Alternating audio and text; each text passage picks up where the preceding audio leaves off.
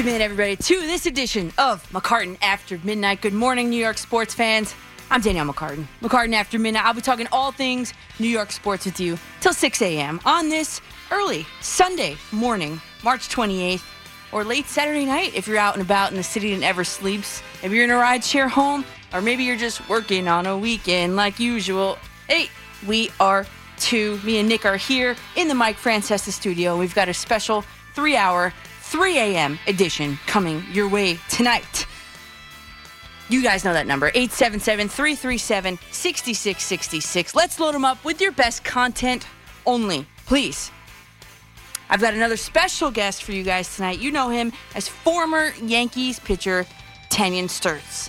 We'll discuss um, basically the, the trends in baseball coming up, um, the MLB's crackdown on on uh, um, on foreign substances on the baseball, especially how that relates to a pitcher, and especially how that relates to a guy like Gerrit Cole. We'll discuss the Yankees lineup. How would you attack this Yankees lineup as an opposing pitcher? Bunch of good stuff from him, and of course, you can't not ask Tanyon Sturtze about the A-Rod Varitek fight. So we'll have him on at uh, 4:40 this morning. So I hope you do stay put for that. And before we go any further, um, as you've all heard by now, John Jastremski is leaving the fan. I just want to take a second to wish him well publicly, right? Um, I reached out to him pri- privately as well. We had done, I sat in this chair actually. We'd done a show together a few summers ago now, I guess it was. Um, and it was just a really fun time. He's a good sport. JJ's a class act, and he's just as sincere in person as he comes through on your speakers. The guy is great at what he does. He's going to continue to do great things. So just want to say very publicly, um, best of luck, JJ. And with that being said, I think it's fine enough to mention on air because others have already have done so. So I'm just I I sent an email to state my interest in the position once it becomes officially available and open. So just wanted to address that for and to you guys right off the bat, and so to speak. And now let's just move forward accordingly we'll just see what happens. You know, let's roll the dice and see what happens. And speaking of moving forward, and, and maybe you saw the tweet from Miesha Tate in my corner regards this whole thing, but I am totally in her corner because she is. Did you see it? She's making a comeback. You guys heard it here, here, when she told you the week before the McGregor fight that she was going to be back. Before the summer, I think she put the timestamp on that. But at that point, there was not a date picked out, but now there is. July 17th. I promised her I'd be there. It's a Saturday night, so we might have to get a little creative. You know, we have an idea of where it's going to be, but it's not official, so I'm not going to say anything. But for right now, I'm just very so happy for her, and I cannot wait for her making a comeback after giving birth to two babies. I just want to see Miesha Tate kick some butt, and, and I'll be there for it, and I'm all for it.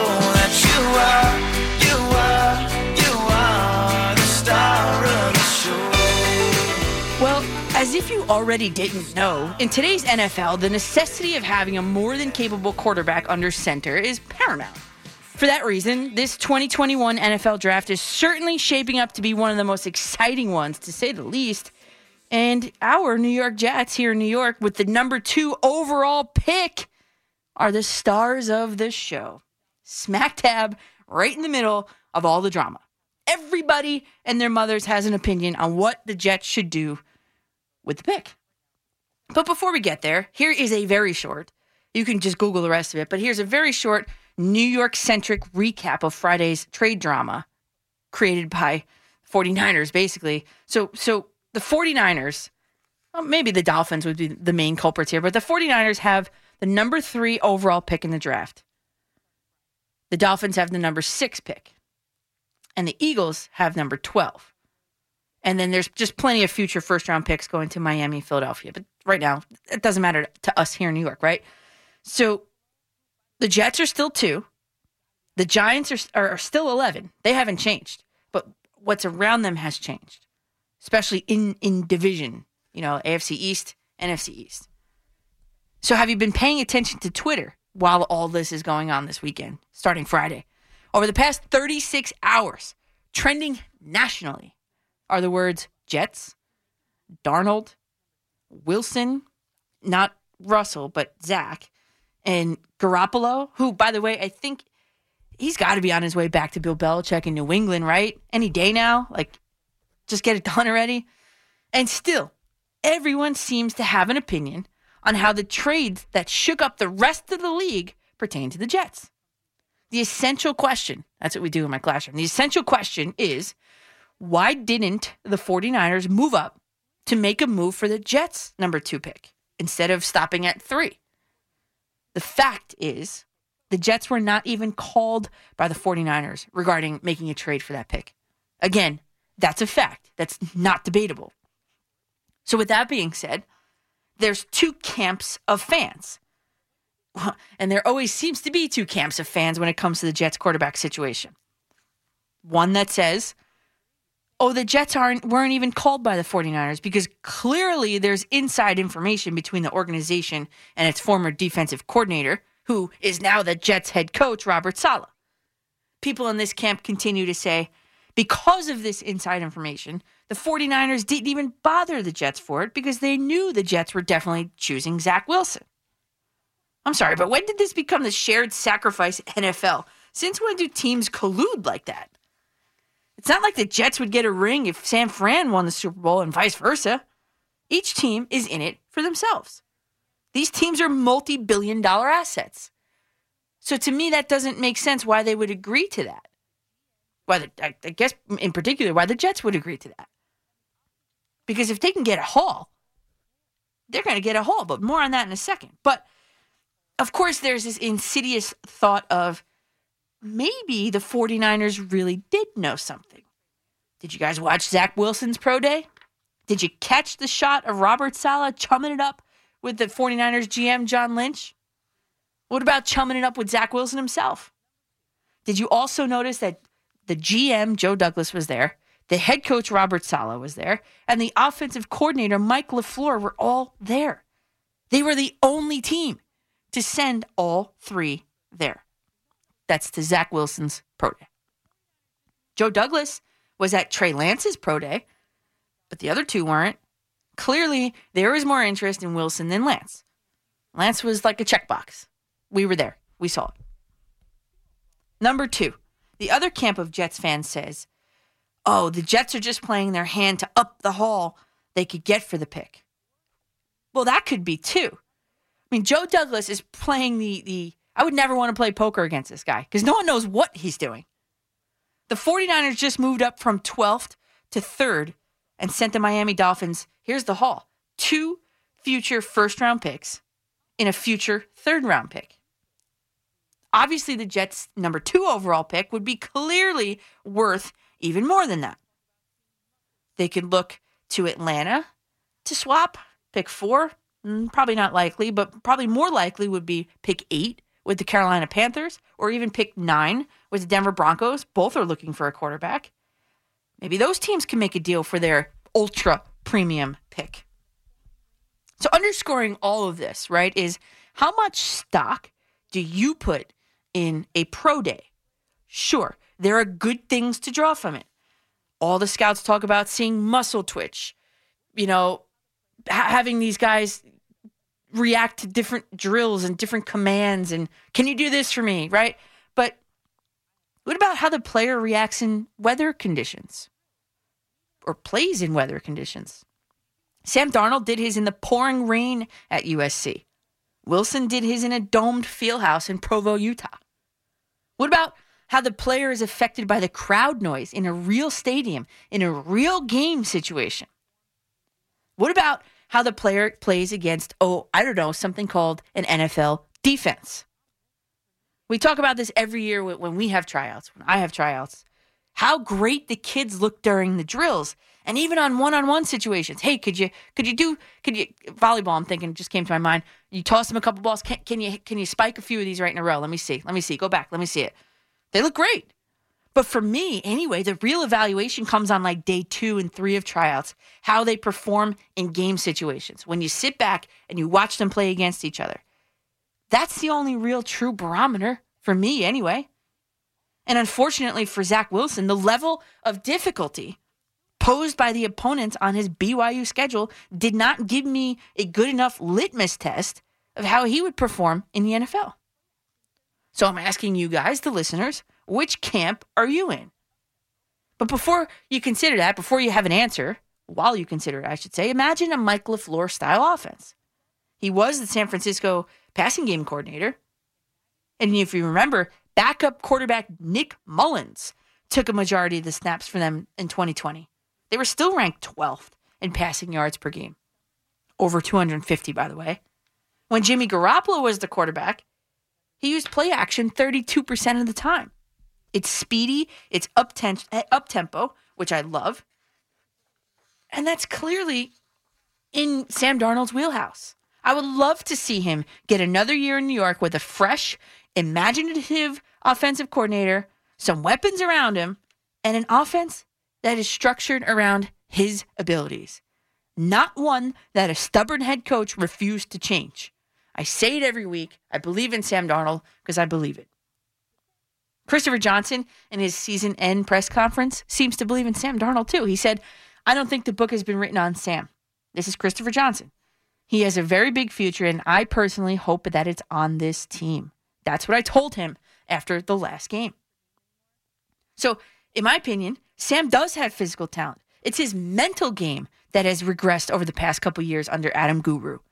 My main concern, as I say it pretty much every week, is that it might have regressed too far. But then I, I look at Julius Randle, totally unlocked by Tom Thibodeau. The guy is playing and he made the All Star team. And deservedly so. I chalk it up to personal commitment, sure, but also coaching. Did you notice how he's not taking a million shots per game anymore? That's a mental thing. Have you noticed that he's well over doubled his assist output per game? That, my friends, is a result of good coaching. And in Randle's case, and in Darnold's case, it wasn't there in New York.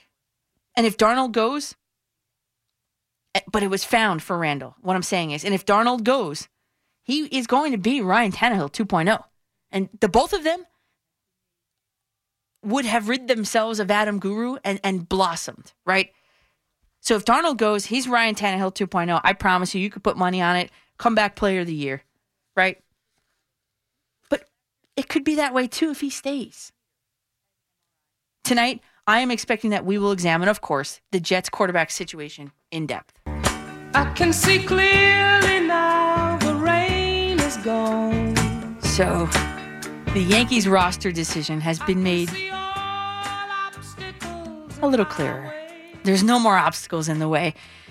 After the rain of a not so great reason has cleared, because I'm sure that you've heard the news from Saturday afternoon, but if you haven't, Luke Voit, last year's pandemic shortened season home run leader, had an MRI on his knee. It revealed that he has a partial meniscus tear and will have surgery on it. So that means, at minimum, three weeks of no baseball activity. None. So, what does that mean now for the remaining bench spots? Well, they're a lot clearer. Because he can play both first base and outfield, Jay Bruce and his lefty bat will make the team. The Yankees signed him to an MLB contract and selected him to the 40 man roster Saturday afternoon. Also on Saturday afternoon, the Yankees A plays Clarke Schmidt on the 60 day IL, right elbow strain. Okay. But probably more importantly, B, they released Robinson Chirinos and Derek Dietrich from their minor league contracts. I actually really thought that Dietrich had a chance to make this team. He had impressed me really early on in the spring. So with these moves now, there's a trickle down effect. Does it or is it true that Tyler Wade will make the major league team?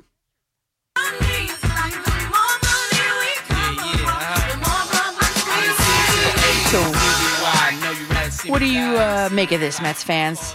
Is this Lindor extension coupled with Steve Cohen's ownership going to be more money, more problems? Steve Cohen tweeted Friday evening, What do you think that Lindor will accept? I'm going to crowdsource the answer. Lindor said that he will not be discussing a new deal once the season begins. Was that a pressure tactic? With only a few days to go, is this Steve Cohen tweet a good sign from the Mets owner, or is it his own pressure tactic? I mean, it seems lighthearted enough. Maybe this could ease any fears that he might not, you know, there's, you know, that thought that he might not re sign or get extended maybe this could ease the fears because of its lighthearted nature.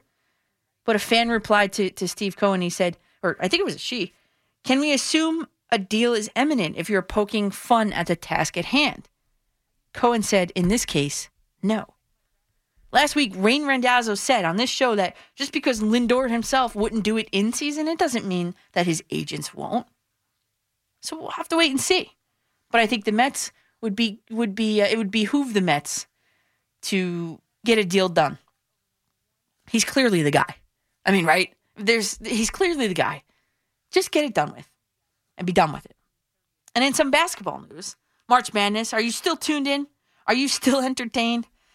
Quick check of my brackets show that um, they're not good. My supposed to win bracket is in the 68th percentile. And in my underdog special bracket, I slid down 256,000 spots since last week. and after that number four Indiana upset, upset over number one NC State, my WFAN listeners' women's bracket with 41 of you guys in it, I'm in 30th place. Not good for me, but great for Indiana reaching the Elite Eight for the first time in program history. The NBA trade deadline came and went fairly quickly as well. The Knicks stood pat, which, in my opinion, as we've talked about on here, was the right move because I'm seeing uh, some articles saying that names that were floated around in trade talks apparently were Kevin Knox and Mitchell Robinson. Knox, I'm basically indifferent about him, honestly, but in no way would I want this team to part ways with Mitchell Robinson. So, good move. And a tough break for Robinson tonight. No pun intended, because he fractured, I don't know if you saw, he fractured his foot. He will be reevaluated when the team returns to New York today, Sunday he he just jumped and, and just he fell down awkwardly on it. I just I feel bad for the guy, and he because he pretty much just came back from a fracture in his right hand not long ago, so that kind of sucks for him. But you know, it's the way it is. The Nets also didn't do much by way of trade, but Saturday evening they signed seven-time All-Star LaMarcus Aldridge after his contract was bought out by the Spurs. And the Nets still have one more roster spot to use in the buyout market. But overall, Aldridge was a good p- pickup, though. The Nets fans are very excited about having him part of the team. You know, at 6'11, he is tied for the tallest on the Nets with DeAndre Jordan and Nick Claxton. He's expected to fill that five spot. You would think that he was promised some significant playing time in order to lure him there. So I'm not sure what that means for Nick Claxton. But the Nets needed height, and they're making it work for themselves by making some smart signings good reinforcements for that long run to the finals, that's for sure. And finally, because you already know that I'm a sports nerd, I've embraced it. I was feeling a little creative enough to debut a new segment with you guys tonight, and I'm calling it Nerd Alert with Professoressa McCartan. The idea is to take topics across all sports, right, and break them down as if you guys are the students in my class. So this week's topic, everybody, is spin rate as it relates to the new MLB crackdown on illegal foreign substances for pitchers. And I'm going to, I can never say this word. I always try it and I always fail. Just juxtapose. I can never say that damn word. I can't say it, but I'm going to juxtapose my findings against the Yankees ace Gerrit Cole. Everybody has the everybody has the word.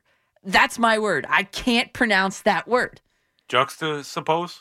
No, that's not That's it. not right? Oh, Juxtapose. Uh, yeah, you're right. It is hard. It's hard. I know. So anyway, so to to make it you know New York centric, I just picked Gerrit Cole. I could have picked Degrom, but I went with Cole. It's just the way it is. Okay, but I'll offer my opinion then, and then we could chat about whatever the topic is. So tonight, that's what we're going to look at. We'll see how it goes. You let me know if you like it or not, and we'll see. And uh, don't forget, this week is opening day, of course, for the New York Yankees with Gerrit Cole on the bump Thursday, April first. 105 p.m. They welcome the Blue Jays to the stadium in the Bronx, the Cathedral. And the Mets also are on Thursday, April 1st, but at 7:09 p.m. from Nationals Park in D.C. Thursday, Gerrit Cole, Jacob DeGrom. Does it get any better? We've got two of the best pitchers in the league right here in New York. So lots to get to tonight, lots to do. I have set the table for you guys, hopefully very nicely. It is time to eat your 3 a.m. snacks. Can't wait to talk with you guys. 877 337 6666. I'm Danielle McCartan after midnight on the fan in New York City. This is John Sterling. Opening day is this Thursday when the Bombers are back at Yankee Stadium to host the Toronto Blue Jays, and we get you ready for the regular season. We do have Yankees Phillies preseason action today at 12:55 as the teams meet in Clearwater. So keep it right here for all the action on your smart speaker, mobile device, laptop, and tablet at WFAN.com and on your radio at Sports Radio 1019 FM, WFAN, New York. Yeah, let's go.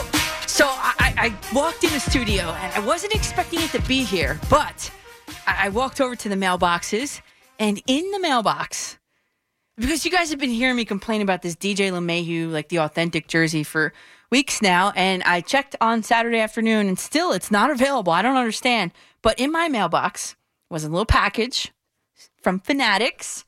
And I would just like to say a very thank you to very much thank you, however you want to say it, but to Michael from Lake Mary, Florida. He sent me a DJ LeMahieu t-shirt in the mailbox here, and I love it. I'm going to wear it next week. I, you know, I'm not going to switch it out tonight, but I will be wearing this next week. Very nice. Thank you very much. Um, that's very nice of you. You guys, you know, so, sometimes you guys are just so generous, you know, and sometimes it's it's it's it's it's humbling. So thank you, Michael from Lake Mary, Florida. But he didn't stop there.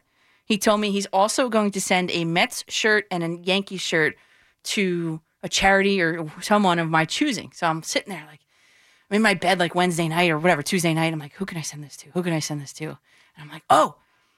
So I, I did some work, not not work. I, I was asked the I'm trying to get the right name of it. Hold on. Um this summer, I, I, was reached out to by Charlie Fleisch. I think that's how you say his last name, Charlie Fleisch. And he is a student at the Nassau County Cerebral Palsy Center. I, I think that's how you, that's what it is called. Um, there's a couple different names for it just in Google, but um, Charlie is a student there. He's a huge Mets fan. So um, Mike from Michael from Lake Mary, Florida, sent him a Pete Alonso jersey in his size, and he also sent um, his classmate, Charlie's classmate, also a DJ LeMahieu t-shirt. So, um, you know, that's just you total that up, but it's a hundred bucks, easy. So, you know, Michael from Lake Mary, Florida, you're a good man. Um, you're a good guy. So, thank you. Okay, so let's uh, let's go to your calls uh, in the order that you guys called. Of course, as always, let's go to Justin in Deer Park. You are leading. You are the DJ LeMahieu of of the show tonight, Justin. Yeah. Well, I'm happy for you found someone got you a DJ T-shirt. I did all my research. That's all I can find. I know.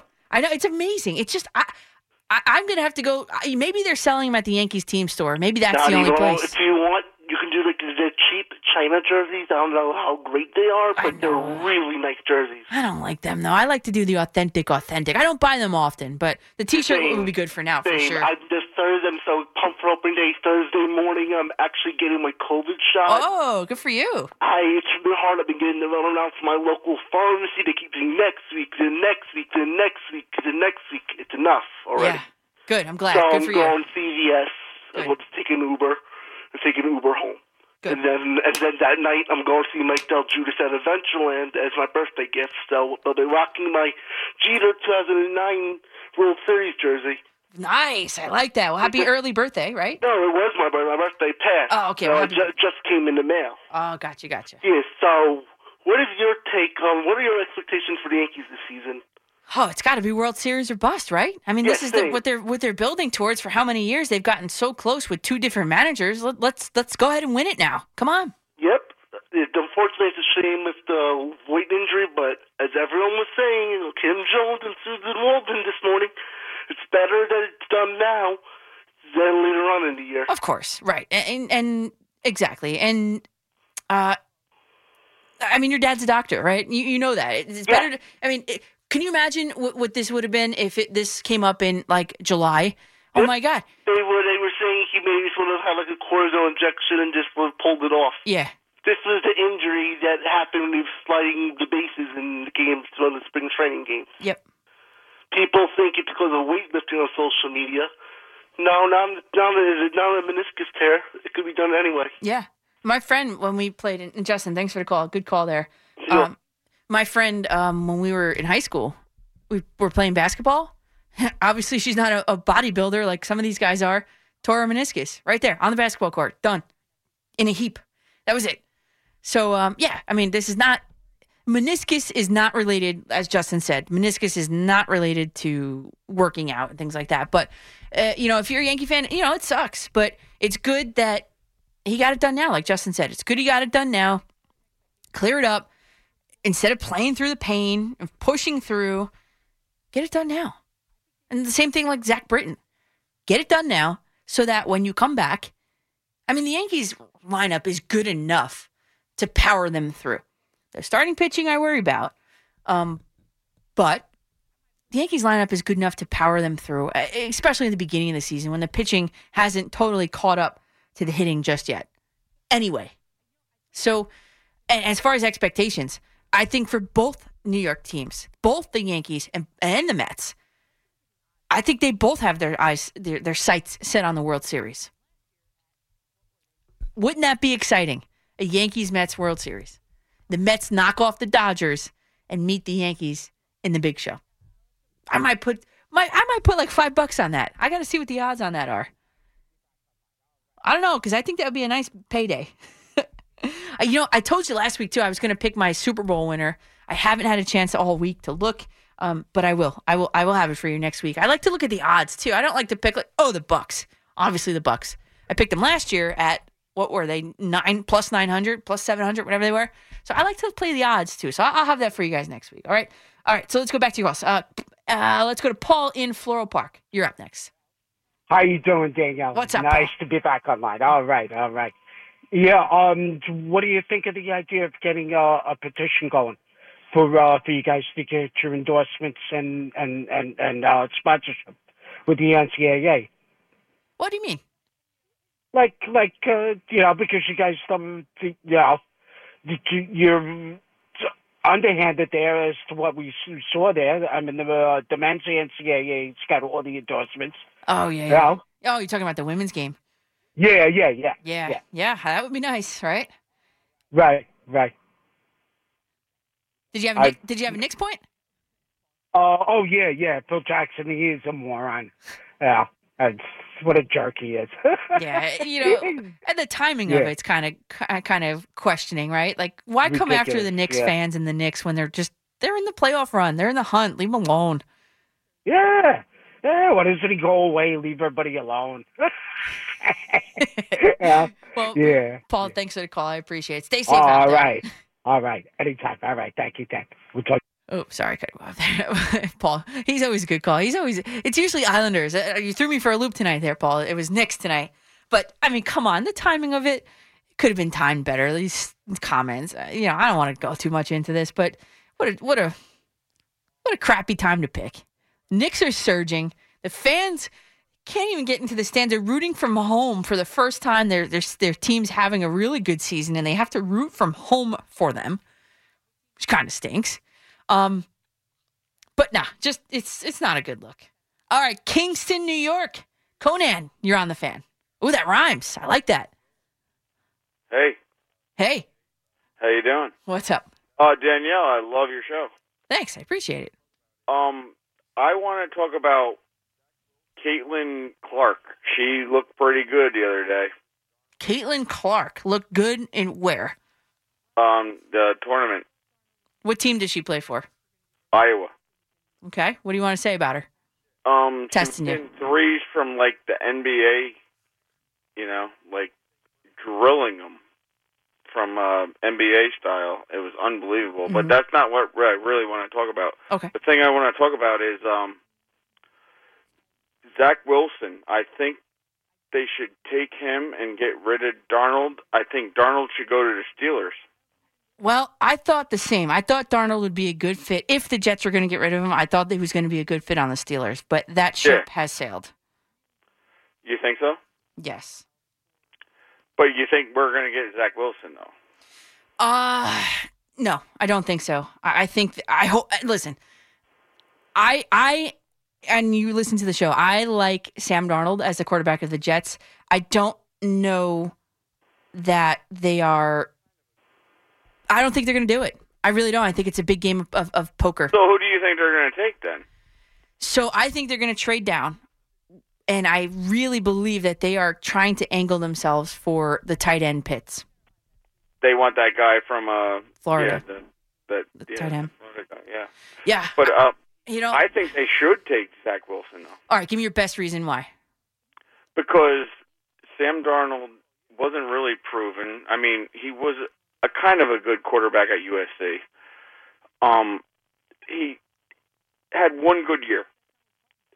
And every time the Jets take a guy from USC or whatever, they're not good. I know, but you can't say that though. You can't generalize that because Mark Sanchez took them to the AFC Championship game back to back. USC quarterback. You can't. You Yeah, know, but he he he he didn't really take them there. The defense did. it, he he still played in the game, didn't he? Well, yeah, he Oh, did. well, okay. So you can't make that generalization. You can't. That Yeah, that's but a, that's a lazy generalization. Where where did he go after that? It- But it doesn't matter. That that's not what we're talking about. He took them. When was the last time the Jets saw the AFC Championship game? Back when uh, you're right. Right. But the the problem is though, where did he go after that? He didn't. The the Jets didn't have anything after that. Yeah. Well, they had a lot of turnover after that as well. I mean, the head coach was fired. You know, it's a whole big thing. It's a whole new system was implemented not not long after that. But but I'm asking you, what about Wilson? Did you like? Not about Darnold. You made it about I Darnold. I think he looks good. I think the the kid looks good. Based on what? throws the ball. He throws the ball the right way. He looks like he throws it like he's throwing it pretty good. They showed the pro day and everything. You know, there was- day's not the big thing, but I know. You know, there wasn't a defense there. No, I know that. I mean, I could kick a, a 30 yard field goal with no with no rushers, no blockers. I could do that. I've done it. I, it's on video. But it's so a- do you think? Do Yeah. you think that um they will trade him to the Steelers? No, no. The Steelers are out, Conan. The Steelers are out because the the Steelers have Ben Roethlisberger and and and as far as I know, Mason Rudolph, and then they've just added Dwayne Haskins. The Steelers are not an option anymore for the Jets. They were. They were in the very beginning, but with Dwayne Haskins there, maybe they're grooming him to take over for for um, Roethlisberger one day. I thought that was a marriage made in heaven, but it didn't happen, and it's not going to at this point. Done, done deal. Teams that you can look at though for for some deals for the Jets, maybe the Falcons, maybe that's that's a, a very minimal maybe for the Falcons. But then you, you pivot, you look at real contenders are pick eight, Carolina Panthers, pick nine, Denver Broncos. That's where you should be sort of focusing your attention on. And if the market's been set for the number three overall pick, imagine what the Jets can get for the number two overall pick. So what I'm trying to say is this: I think that that Zach Wilson, yes, he had an impressive throw. That one where two of them where he, it was the bootleg and he ran through across his body, impressive. But guess what? Week two, when the Jets took on the 49ers, Sam Darnold did the same thing in an NFL game. I tweeted it earlier on Saturday. I, on the break, I can retweet it again. But uh, Lewis Riddick, he was like, he said it. He's like, I think we've seen that. Everybody's making pretend like, oh, that's the first time they ever seen that throw ever. Sam Darnold did it. He did it. Here it is. I'm going to retweet it again. Lewis Riddick wrote, but I thought this kind of throw had never been ever made before yesterday. And it's got 3 million views. Come on. Listen, Sam Darnold has regressed. The, the statistics say it. The everything says it. The Sam Darnold has regressed. But I think about other guys, kids on my own teams that that under the right coaching staff can make it.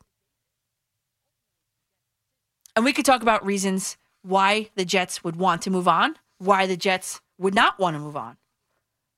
But once I've weighed them all myself, still, I'm keeping Sam Darnold. I am. So if you guys want to get aboard, give me your, your best takes on why the Jets should take Sam Darnold or should keep Sam Darnold, or they should go ahead and take Zach Wilson. I'm all ears. This is this is this is the fun time. This is the fun time leading up to the draft where we can debate this. Ultimately, it's the Jets' decision, obviously, but um, I don't know. I just don't know if they're if they're going to be taking Wilson. I think it's, I just think it's a big, poker thing. It's I don't know. I don't know. We'll see what you guys think. 877-337-6666. I'm Danielle McCartan on the fan. Hey, what's going on? It's the Moose coming up Monday after Boomer and Gio at 10 a.m. Moose and Maggie right here on the fan, reacting to everything that happened NCAA tournament Sweet 16. Plus, the latest from the NFL as we're getting closer and closer to the draft. Spring training Moose baseball this week for real. We'll have you covered wall to wall. Join us at 10 a.m. on Sports Radio 1019 FM and radio.com. H to the Izzo. Welcome back to McCartan After Midnight here on the fan DMC squared. I don't know. We're just getting into which I knew this was going to be the main topic tonight was was keeping or trading or ridding themselves the Jets of Sam Darnold. That is so. Um, top three reasons why the Jets should keep Sam Darnold. And we'll get to your calls after this. 877 337 6666 is the number. Number one, he's 23 years old. People seem to forget that. Sam Darnold is only 23 years old. And actually, he's one year younger than Joe Burrow. People forget that as well. So there's plenty of potential there in the right situation. Two, number two reason why the Jets should keep Sam Darnold. The Jets are not, not one single quarterback away from making the playoffs. They're not. There's too many holes in this ship to be plugged by Zach Wilson. He's it's, and it's going to be the same thing again. And three, Robert Saleh reportedly likes him. And that's half the battle. As a coach, when you have or when you like a particular player and you believe in them for, for whatever reason, sometimes reasons that others outside of it cannot see. You just want to go as a coach, you want to go that extra 100 miles to help them. Make sure that they succeed. Maybe that's what Saleh's seeing in Sam. I don't know. In my experience, that has been the case in my experience with a couple players that have passed through my my system. And I really think about softball, really. But when you believe in a kid, for whatever reason, you know, it's just it's just different. It's it's hard to put into words. So maybe that's what Robert Saleh is seeing in Sam. Maybe. Or is it just lip service? I don't know. We'll have to wait and see. Mike in West Palm Beach, you're on the fan. Buongiorno. Ciao, Mike. Professore, prima class, prima class. What's up, Mike? well, great points, you know, and um, shout out to, to Nick uh, also. Um, your opening statement, Danielle, with JJ, uh, well said. Yeah, I had the pleasure. I I met a lot of people over the years, this and that. But JJ had a golf course in Oceanside. I used to caddy 50 years ago. Even a relative of mine got a hole in one in that course. Uh, but he's going places. He's high voltage Yankee fan, and and his fish, the Dolphins down here. But I wish him well. Um, and plus, you know, uh, Taurus, Danielle, I'm the 11th, you're the 17th, and JJ's the 15th, whatever. Um, yeah, so good stuff. Uh, you're talking about the Jets, long time, as you know. yes. I agreed with you last week. Keep Sam Donald, okay? All right, him. give me your best reason why, because we're going to open up this debate tonight. Tell like me. you said, there's a lot more holes to fill. Not a quarter. Uh, the best quarterback is not going to fix the band aid solution. That's a band aid solution. Yeah. And last week I mentioned too, Daniel. When was the last time I saw a tight end? And the draft Yeah, right. Have to be used, and Joe Douglas has got to be on his A game. You know, and, and it's a high stake poker game. I just told Nick uh, I'm playing a little house game. I just left a little while ago. Small stakes, whatever, but it's a it's a poker game. Um, so uh, I, I would I would keep him, Sam Donald, because he's just a kid, like you said. He's 23, and uh, he's got to be surrounded by you know uh, much better uh, uh, teammates overall. Right. You know. S- Tom you know. Brady on this team is not going to salvage this team and make No. them into a playoff team. That was that was a key point you made. Yep. You know, uh, too many damn holes with, with the Jets, and uh, I, I could I go back to when they were the Titans. Even that, uh, watching them at Hofstra for forty years and this and that.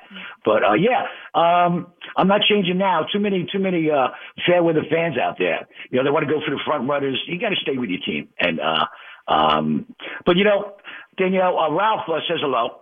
Oh, good. I'm, I'm glad he's doing good. Yeah, he's doing good. Uh, uh, got some uh, medical issues and, and whatnot. But um, you mentioned something last week. I got to mention as a baseball fan, and you, um, small ball. Get to the theory of small ball. Yeah. You, you have right. You have teams who are stacked, the Yankees and, and others who are stacked with you know power home run hitters. But if you rely on a home run, the strikeout ratio is going to go up. Yep. And I hope the Yankees get their pitching staff. And Sanchez, I hope. Uh, what can you say about him, man? Wow. Uh, you talk about a mental uh, uh, uh, problem in the coconut. Well, he's at the dish Yeah, hitting, and, and That's what it is. Yeah. He- The guy, he's got, he's a Yeah. My head, the head coach used to call him the, the girls like that on my team. They used to call him. Uh, what do you call him? Head ca- head case. Yeah, he, she's a head case. That's what he is. He's a head case. He's in his own head. There's Yep. so many suggestions being thrown at him, and I believe he's trying his hardest to to internalize all of them, utilize Right. all of them, and it's just confusing all of his wires in his brain. That's the problem. Definitely. You play a college ball, coach still coaching, play some college ball, summer ball, whatever. Uh, and it is. You know, that's that's like Yogi said. You know, baseball is eighty percent pitching. The other half, well, the other half is mental. Right. You know, toughest thing to do, round ball, round bat. Um, and I was laughing too. I'm speaking to you, Daniel. I got a lot of work that has to get done. Uh, excavation, uh, extractions. Uh, I'm speaking to you without my dentures. Oh, But juxtaposition, uh, juxtapose, I was like, yeah, I can't say it. I can't do it. Well, you nailed nothing. it though.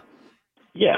Uh, and a shout out to Mike from Lake Mary, Florida, your Generosity. Yeah. Um, and and uh, Good guy. you know, oh yeah, good guy. And uh, I even tuned in your show when you're opening. You know, the playing cards I got on the low. What's that, Mike? I said it's a great host on WFA in New York. I'm listening. Oh, thanks. I said, I said, just don't deal from the bottom of the deck, dude, because if you do, someone's going to tap you on the shoulder and walk you into another room. Mike, Uh, thanks for the call. I appreciate it All every right, week, all right, Mike. All the best. All the best. All right. All right, talk to you next week. Yep.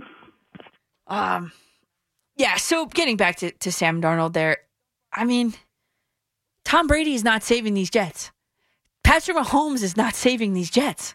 So what makes you think Zach Wilson is ready to be an NFL starter after being the the quarterback at BYU? And yeah, there have been some questions about his leadership. I don't know too much about it. I was told that BYU has their own little system that is not like any other place, is what I've been told by people that know BYU. I'm not even sure what exactly that even means, but they kind of said, don't bark up that tree. Okay. But still, the level of competition between BYU and the NFL versus, I don't know, a, a competition like Clemson, Trevor Lawrence and Clemson in the NFL, I think that's a little bit closer. I, I don't know. And, and right, Jets fans, draft Zach Wilson. You want him in on week one, don't you? What if he's not ready? Then what? Then what? So I mean, there's a lot of moving parts to this. Um, you know, I'm taking your calls. Give me your best reason why the Jets should keep Sam Darnold, or the best reason, real reason, why the Jets should draft Zach Wilson. That's that's the debate we're having tonight. And of course, some baseball and some and Yankee stuff, Met stuff. Of course, it's opening opening day this week, opening Thursday. All right, in the order that you guys called, let's go to Brett in Kingston. You're on. Hey, how's it going? How are you? Hi. I wanted to go a little bit back in time here about the whole Sam Darnold situ- Sure. situation. Mhm. Uh, my uncle played O line, high school, a little bit of O line, Utah State. He lives next to the USC field. Mm. He watched Sam Darnold every game, 50 yard line. Mhm. I asked him several times. I said, What do you think about Sam Darnold? He said, Listen, he's got all the weapons the arm, the legs, the brain, everything about it. Mm-hmm. And uh, it never translated to the Jets because they didn't have stuff for him at right. all. Exactly. And uh, and he said he only watched USC games because Sam Darnold was the only chance they had to win a game. Mhm. USC never had an OJ Simpson on that team back back when he was on the field. So they won games just because of him. And I think a lot of people forget about that because it was, oh gosh, what, four years ago now? and people don't just remember that stuff anymore. Right. So I just want to put that out there to the Jets fans. I'm not a Jets fan myself, but I, I watch them. I, I I like them. I'm a Giants fan, but I just want to say that people forget quickly about what Sam Darnold did at USC to take that team to some good. I don't know if they won a Cotton Bowl or whatever, but there was a reason why USC was in the game every single time because Sam Darnold was in the game for him. And that's all I gotta say. Yeah, great points there, Brett. Good points. That that's that's a great addition to the, to the argument tonight. Um, also in college, there was also um issues with turnovers and Sam Darnold issues. Um, I'm not sure. See, I, I don't know if they even keeps track of this, but how many of them were like physically throwing issues, or how many of them were like mental mistake issues, like throwing into you know wrong parts of the field? How many of them were on the receiver? You know, the receiver's fault, but um, it that did translate over to the NFL. The turnovers, that would be something I would like to see. I mean, his first touchdown was to the other team in the NFL. I mean, let's let's be honest. Like his first touchdown pass was an interception, a pick six to the other team. But I think of, and as you were talking, Brett, I was thinking of Josh Allen. Right, Josh Allen in Buffalo. He was you know, I would say on par with Sam Darnold, right? When they first started. But the jump that Allen made with a coaching system that believed in him, tailored the offense to fit him. And not to mention, he he does not even have a running game behind him either, a real one, just like Sam Darnold didn't. But the Buffalo Bills went in and brought in a guy like Stefon Diggs, one of the best receivers in the NFL. They were like, listen, okay, you are going to be our quarterback. Let us give you the tools that you need to succeed, to use a line from Brett, to, the, the tools that you need to succeed. What have the Jets given Sam Darnold? And I told you this once before, I'll tell you again. Darnold's pass catchers. I went through them all. I went through the list of his career guys that have caught passes for him in his career. I kind of kind of eyeballed the, the bulk of them, you know, up and down the list, but I came up with this the most pass catches, pa- the most catches, the most whatever balls caught by receivers, right? For Sam Darnold in his career. First one, the most was Robbie Anderson. That guy was undrafted. The next quantity of passes caught by a receiver of Sam Darnold was Jamison Crowder, fourth round draft pick. Then you got Braxton Berrios, who was a sixth rounder. He was selected 210th. And then the all important tight end, right? We talk about the everybody forgets the importance of a tight end, right? On these seven on seven drills, there really is no tight end used on these seven on seven drills. Just spread them out wide and go for it. So it's kind of like a lost art a little bit. But the highest, eh, Chris Herndon, fourth round draft pick. Where is Chris Herndon? Is he even on? Don't you don't even know when he's on the field? That's what I'm saying. So I'm saying that they, the Jets have not given the tools to Sam Darnold to succeed. Agree or disagree? Call me up 877-337-6666. Here's Pete McCarthy with an update. Danielle McCartan, Sports Radio 1019 FM, The Fan, WFAN. Welcome back at the top of the hour, the four o'clock hour here in New York City. In uh, pretty warm New York City. It's been a nice stretch. And Nick and I were just talking on the quick little break there of how nice it was Saturday. I hope you guys got out. You know, the homework that I give in my class isn't really homework. It's get outside and play. Go bounce a basketball. That's what I tell the kids. so, uh, um, I don't know. So it's it's opening day uh, this week anyway. I know it's Sunday. We're, right now it's Sunday, but opening day is all, not till Thursday. But this is the last time I'm going to talk to you guys during quote unquote spring training time. Um, so it's a good feeling. We're, we're at a good time of year. It's it's warm. Get out there, play some play some catch, will ya? But so my cousin calls me the other day. Right? Listen, he usually just texts, but he called me this week, and I knew whatever it was had to be important since it was a phone call. He said, "Hey," he's like whispering to me on the phone. He's like, "Hey, I'm at work. I only have a few minutes, but." I'm in the ticket portal right now, and I have two Yankees opening day tickets in my cart. You want to go? He's a season ticket holder, of course. Um, but it's a day game and it's on a school day and the day before spring break starts. So it absolutely killed me to have to turn them down.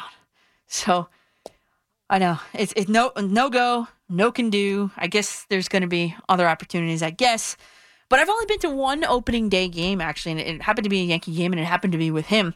Many years ago, I, I was still in college. Many years ago, so like maybe 2009 or 10, I guess it was. So it was so fun. I had such a fun time, but I distinctly remember how cold it was that day, and not just cold, freezing. And the weather for Thursday seems to be a high of 43 and some rain. That makes it even colder, you know what I mean? So if you're going to opening day, bundle up, everybody. Bundle up, especially in the Bronx. The Mets are in, in uh, D.C. We'll see what the weather is in D.C., but in the Bronx, 43 and rain. I don't know. All right, let's go back to your calls 877 337 6666. Omar in Brooklyn. You're up on the fan. How are you? Good morning. I'm good. How are you?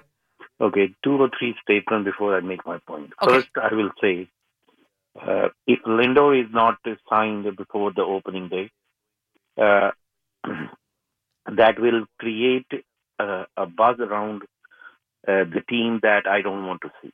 So I rather have him signed up. That uh, that is according to everybody that he's the best player and he's in a, a good frame of mind that he's uh, loaded up for the financial aspect is uh, cleared and he can focus uh, the way he wants to focus and he can be a, a basically a weapon for the New York Mets and not uh, uh, going to it like he's a free agent and everybody.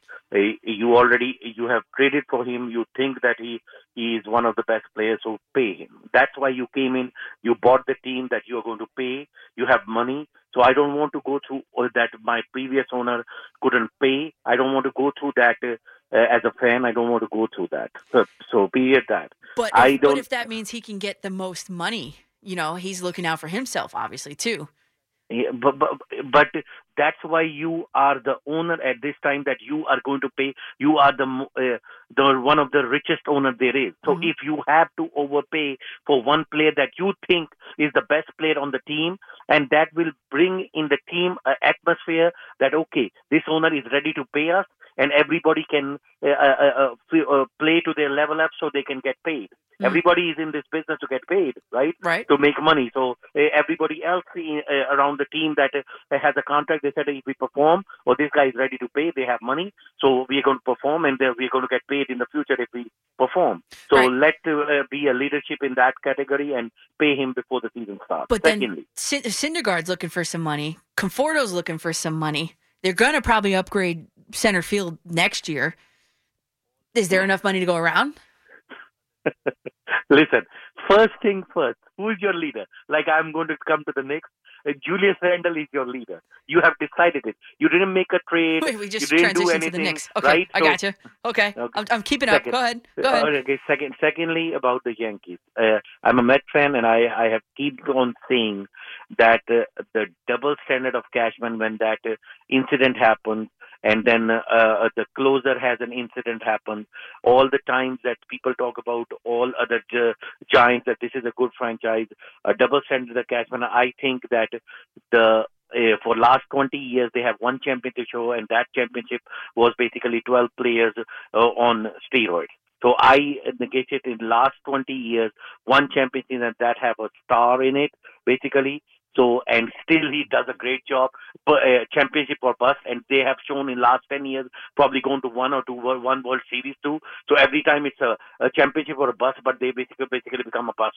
Uh, because the if the category is championship or a bust so that means for last 20 years, one time they have shown a championship, and that is basically Strasser in it. And this is the, still the best manager. Oh my God, that is amazing. That media doesn't want to hear about Cashman because they have a great regular season all the time. They do. and they choke in the playoffs here. But nobody wants to mention that in 20 years, Yankees have one World Series. That's it. You're right. And that has asterisk on it. Get real here. You you can have a great regular season. Wait a second. The 2009 uh, uh, World Series you- has an asterisk, Omar? yeah, that 2009 World Series has asterisk. If you want Houston uh, to have a Astros in it. I, I think he has a, they have an asterisk because they cheat. So the 12 players, uh, coded 12 players have a different way of people can say that they were on street. So all that is asterisk two to me. They're basically, if Houston is cheating, then the Yankees were cheating in 2009 with Alex Rodriguez as the main culprit who has, uh, in his entire career, was cheating. But nobody wants to mention it. Get real here. Get real. And now I want to, to come to my point on Oh, Phil now Jackson. we're gonna Listen. now we're gonna make the point. Okay. Carmelo Anthony. Carmelo Anthony. Listen, I love him as a Suarez after John Stark. He, I, I see Patrick Ewing, but after John Stark, he's my favorite player. I adored him. But whatever Phil Jackson has to say, Kobe Bryant mentioned it. He was 100% right in every category. That's why he did not succeed. Yes, he would have taken the blame for hiring a head coach, but Carmelo Anthony, if he would have bought into his system, they, he paid him to get into the system, but he was such a thick skin. Now, when he was out of the league, now he can become come from the bench. He wanted him to be a leader that Carmelo Anthony never wanted to at every cost. Kobe Bryant used to tell Carmelo Anthony every day, eh, whenever he called him, stick with Phil. If you stick with him, you will uh, get your reward. I was And look what happened. And look how that ended. But the fact, Omar, thank you for your call. I appreciate it. You're always high energy at- at 411 in the morning. I always appreciate that. But the fact that I just, I was, I, I didn't even, I, I couldn't even pay attention to the Knicks point, honestly, because 2009, a Yankees asterisk, that's another word I can't say, juxtaposition and asterisk. but to say that, to equate that to the Astros cheating, come on. Come on. I wonder, eh, eh, do you know? eh, eh, I should have asked. Is Omar a Met fan? I didn't even think he was a Yankee fan. All I know about Omar is he's you know crazy Nick fan, but I did.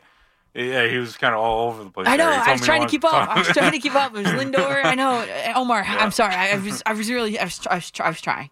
All right, let's go back to the calls. Ben in Queens. You're on the fan, Ben. Look, I like Omar. All right. That, that listen, you're going all the way back to 2009. Yeah. All right. I know, but he does have a point though, because the Yankees haven't won since then. He does have a point. Okay, but you bring that up. So you're saying Matsui was a cheater. you know, you're, you're saying the whole thing is Mariano Rivera. I mean. Uh huh. So you see, that's that's the slippery slope we're getting here. Mhm. Yes, I know what A Rod was. Yes, I know what Pettitte was. All right, you're throwing out twelve teams. You're you're twelve players. You're throwing out half my team. Yeah. No. Okay. No, no asterisks. None. No, no, no problem on that. All right. First, congratulations to JJ. Hopefully, I'll get a chance to talk to him on the on the week there. Mm-hmm. I remember he he won the last uh fan phenom I know. Yeah. The thing I tried out for. Did you? Matter of fact, Omar was in my same bracket. Oh, get out of here. All right, so that that was that was definitely interesting there. Uh, secondly, uh, g- heal up, rest up to Luke Voit. We were just talking about Zach Britton, and now here comes the Luke Voit thing, and it it it just goes to show you need a deep, deep roster. you know, these think- injuries will pop up. Ben, and I think this year more than any other year because there wasn't a full season last year. You know what I mean? I think that eh, w- I'm, I'm worried across the league about starting pitchers, especially being overused. I think. Oh, and and pushing themselves before their body's Right. in correct shape. Right. So, um, third, you know what? With the basketball, the only watchable men's game today was Oral Roberts, Arkansas, because that those that game did not have long stretches where someone didn't score. the other three, I'm sorry, Syracuse. I'm sorry, Loyola. You you and sorry Villanova. Hmm. You guys just fell in love with taking that three. Yeah. I, I need you guys to drive to the hoop. If the first five don't fall, just take it to the hoop. Yep. And Yep. now, as I say that, we go to the total antithesis of that. Um, Coach, care to guess how many total free throws UConn took today? I don't know. I know. I because I, had on all kinds of things today. No, tell me. Just tell me how many. Three. That's it. Wow, They that, that only they were raining three pointers, huh? go like I I'm listening on the way to to to work, and I'm just like, okay, Paige's jumper isn't falling, mm-hmm. so she's dishing to Williams, she's dishing to Westbrook, and I'm like, okay, all right, who's going to help Clark out? And I'm waiting, and I'm waiting, and I'm waiting, and that lead grew and grew. It wasn't until like the second half where Warnock finally stepped up for Iowa, but then the hole was deep you know? Yeah. So so that that's the main difference there. And you know as I, i'm talking about that all all the love to to north carolina state because they they were a one seed. They were like we're going to prove ourselves. We're going to prove ourselves. And then you look up and how, how is indiana up by three? We need a shot and they had a Yeah. good look. Yeah. they did. had a good look. Oh, I know. But but you know what? That's the madness of March right there. That that's just you know this is why we watch these games. Yeah, then the kids play hard. I love the way those kids they play defense. They Ah. chase down, you know, loose balls. I love it. I just love watching it. They're so hungry, you know. I told I told folks that that Texas A&M and I'm sorry they're out, but they reminded me of Loyola Marymount. Now, if Texas A&M reminds me of Loyola Marymount, then Indiana reminds me of Arkansas because that second half, Indiana truly put them through 40 minutes of hell. Yeah. NC State got flustered. NC State had turnovers. They they never let them a chance to relax, and that's what you're supposed to do to a number one seed. If you get on top, you press, press, press, keep the pressure on. Yeah. And finally, for Darnold, you know what? This was the trade I wanted the, the Jets to make. Actually, once again, the, the the Dolphins screw us because I don't think the Jets will get anything that high. But when the Zach, when I saw pictures of that that that bomb, and then I saw what Louis Riddick was saying that other people Same were thing. saying, Same I was just like, oh, the Dolphins are going to make a trade, and then ding, two hours later, the Dolphins made that trade, and I just hung my head like, okay, I I, I don't like Wilson over Darnold. I do not. Yeah. I go like this is this is another this is this is a move where you're just spinning your tires. That's exactly right. Thanks for the time, Yeah. Coach. Enjoy your night. It's been a great listen. Yeah, thanks. You too. Uh, exactly. Like I said before, take Wilson. You're in the same position because there's not many playmakers around him. Keep Darnold, plug and play the quarterback. There, there's. uh, Listen, it's not like next year there's not going to be any quarterbacks in the draft. I know they might not be picking that high, but they do have a ton of capital that maybe they could make a trade up. But at this point, you got to see what Sam Darnold is with a real coach and real weapons. Let's get one more. I think we can do one more right before this quick little break here. Let's go. John in Staten Island. Is this John Jastremski in Staten Island by any chance on the fan? No, it's not John Jastremski. What's up, John? How are you? But I hope you're the one who replaces him. I've been rooting for you, so Well, thank you. I appreciate you know. that. And, and the thing about him is, uh, Oh no, where'd you go, John? no, I'm still here. Oh, okay, I'm you cut off. Sorry, sorry. I don't know what happened. I don't know. And, and I shut my radio off, so it should be working. I don't know. But uh, you know, he's like one guy I listen to all the time on the replay because, you know, I'm like a 440 person, Mhm. and you know, there's not really. I, I I'm really not a big fan of the other guys, so uh, I'm I'm hoping you get something. I, I know you're a teacher, so I know it will be tough for you, but you you definitely deserve a shot. You're great. Thank you. I appreciate So that. You, you two are my favorite. You, him, and uh, I, I also like Wakata. Yeah. Uh, hey, I can make it But- work. I, I've made other things work, you know. So we'll see what happens. Yeah, no, you'd be amazing, and uh, like I said, you, you're tremendous. You Thank know, you. even even though me and you weren't on the same Zach Wilson thing. All right, tell me what do you got? You want Zach Wilson for the Jets? Tell me why. Well, you know what? I'm watching him, and you know, did we mess up with Sam? Yes, we messed up with Sam, Mm-hmm. no doubt about it. But you, you got to start the clock. I, I'm sorry. I I, you know, he just hasn't shown me much. I know he hasn't had that much talent around him, but he's not accurate. Uh, and this kid is supposed to be very accurate. I, I just like his flair. I was watching him. You know, uh, will we be? We're going to be bad either way. I, I, I don't think we'll win with Sam. But and if you do not take this kid, you have to trade down. You can't just take somebody else because there's too much value there. Right, exactly. People want a quarterback. Yep. You know, but you know, I, I just some things I didn't like about Sam. You know, I I don't think his teammates love him. Uh, like I said, he's not accurate. He makes too many mistakes in the red zone. I, I just think it's kind of. I'm just too old to watch two and fourteen. You I know, know, I've been I've been this team since like Joe Klecko, nineteen, you know, early eighties. Yeah.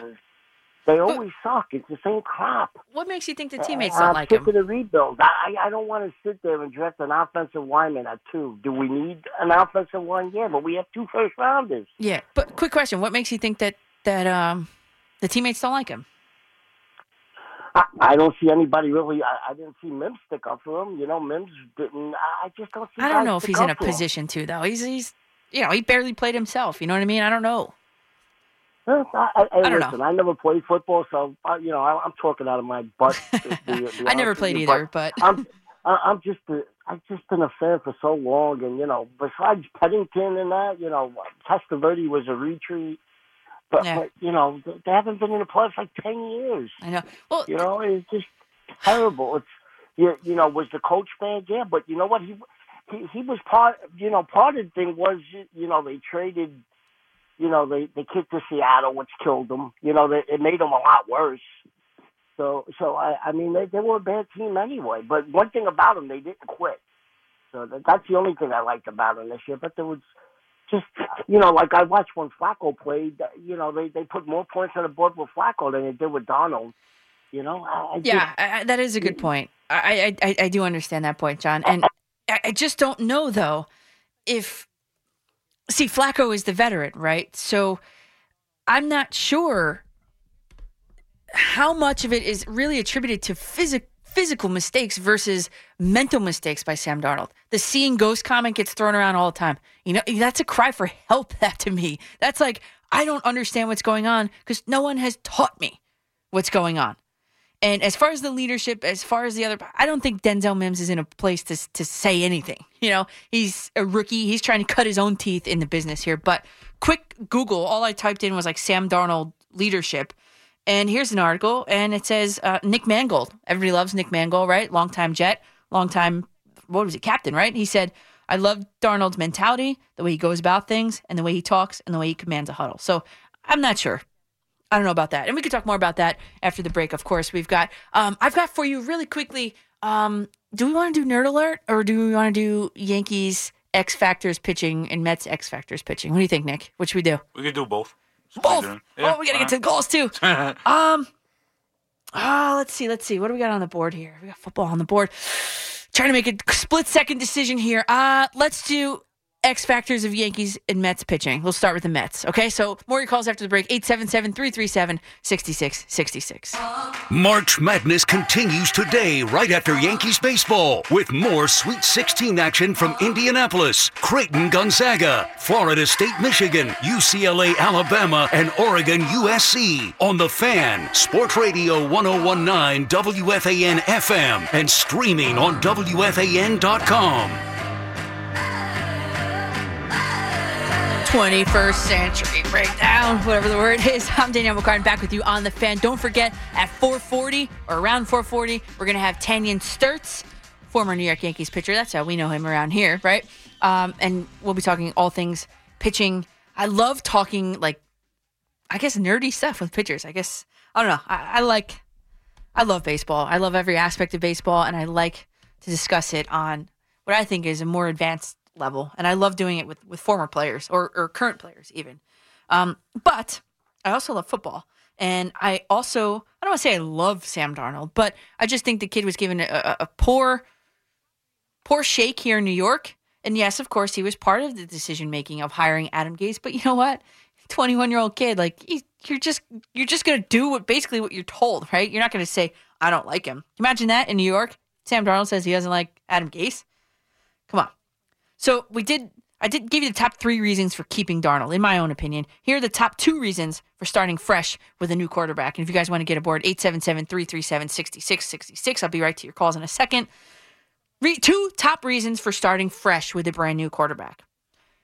You heard it just a few minutes ago. Reset the clock, the, the, salary clock on the quarterback position. Okay. I get that. I do get that because Sam Darnold's due money. I mean, for 2021, he's making. I'm looking at it, seven point. Let's round it off, 7.7 million. 2022, he's set to make what 18.8 million. But then again, when you average them together, that's pretty cheap for a quarterback in the NFL. I, guess I'm letting my own bias kind of come in here. I guess, but anyway, the second reason for starting over fresh with a new quarterback is this: it's a new system anyway. There's whoever's going to be the quarterback is going to be dealing with a new system, with a new head coach, new offensive coordinator, the whole nine. Sam Darnold, including his, I just picked, including his senior year of college, Sam Darnold will be learning his fourth system in five years. That's my biggest concern. That would be my biggest concern. Fourth system, five years. That's tough. That's very tough. But not not doable. Dave in West Babylon, you're on the fan. Yeah, hey, coach. Um, your Jets don't make any sense. You're, you, you, they really don't. Um, I just, I, I, I don't see it. I don't understand uh, why they wouldn't give Sam an, a, one more year. Um, if Penei Sewell is really the guy, if he's up to the level of uh, of Trevor Lawrence, you you take you take Sewell. So here's a question. And- I, I was and- Dave. I was pondering this as I was driving the other day. Right. So Yeah. Sewell's a left tackle by trade. Is everything I'm seeing. Correct. You've got a left tackle in Mekhi Becton. So Correct. which one are you moving? And one of them has to become a right tackle. Are you know Darnold's a right-handed quarterback. Wilson's a right-handed quarterback. Do you really need to protect that right side with a number two overall pick? That's the other thing I was thinking. Right. I don't know. I see, Or- I know. Yeah. I mean, uh, well, if he's that good, look at what happened with Andrew Thomas. You know, he he adapted, and he he did. You know, he he struggled in the beginning, and then and then he did well. Fine, but So, I'm just I saying, mean- like, I don't know if I would go t- at two for I know. that. You know I, what I get it. Well, I mean, oh, maybe you don't take. Uh, I don't even know uh, Rashawn uh, Slater's position. Maybe you take Rashawn Slater if he's a right tackle or the best right tackle available. Right. That's what. That, Or- yes. or- yeah. You know. Yeah. Um, if it, again, it's it's the level of the pick. Mm-hmm. Um, my thing is, you're not going to be accurate on your back. So, Exactly. um, but as you know, um, I uh, got COVID uh, last week, um, and I have a message for my Giants. Tell okay, I'm very, I'm very proud of my Giants. The way that they used the situation to get young players, but the problem is not just with the injuries. You have a maturity factor there too, um, guys. We're almost there. Okay. Yes, I know the vaccines are being rolled out. It's not time to have fun yet in bars and parties and, and things of that nature. Mm-hmm.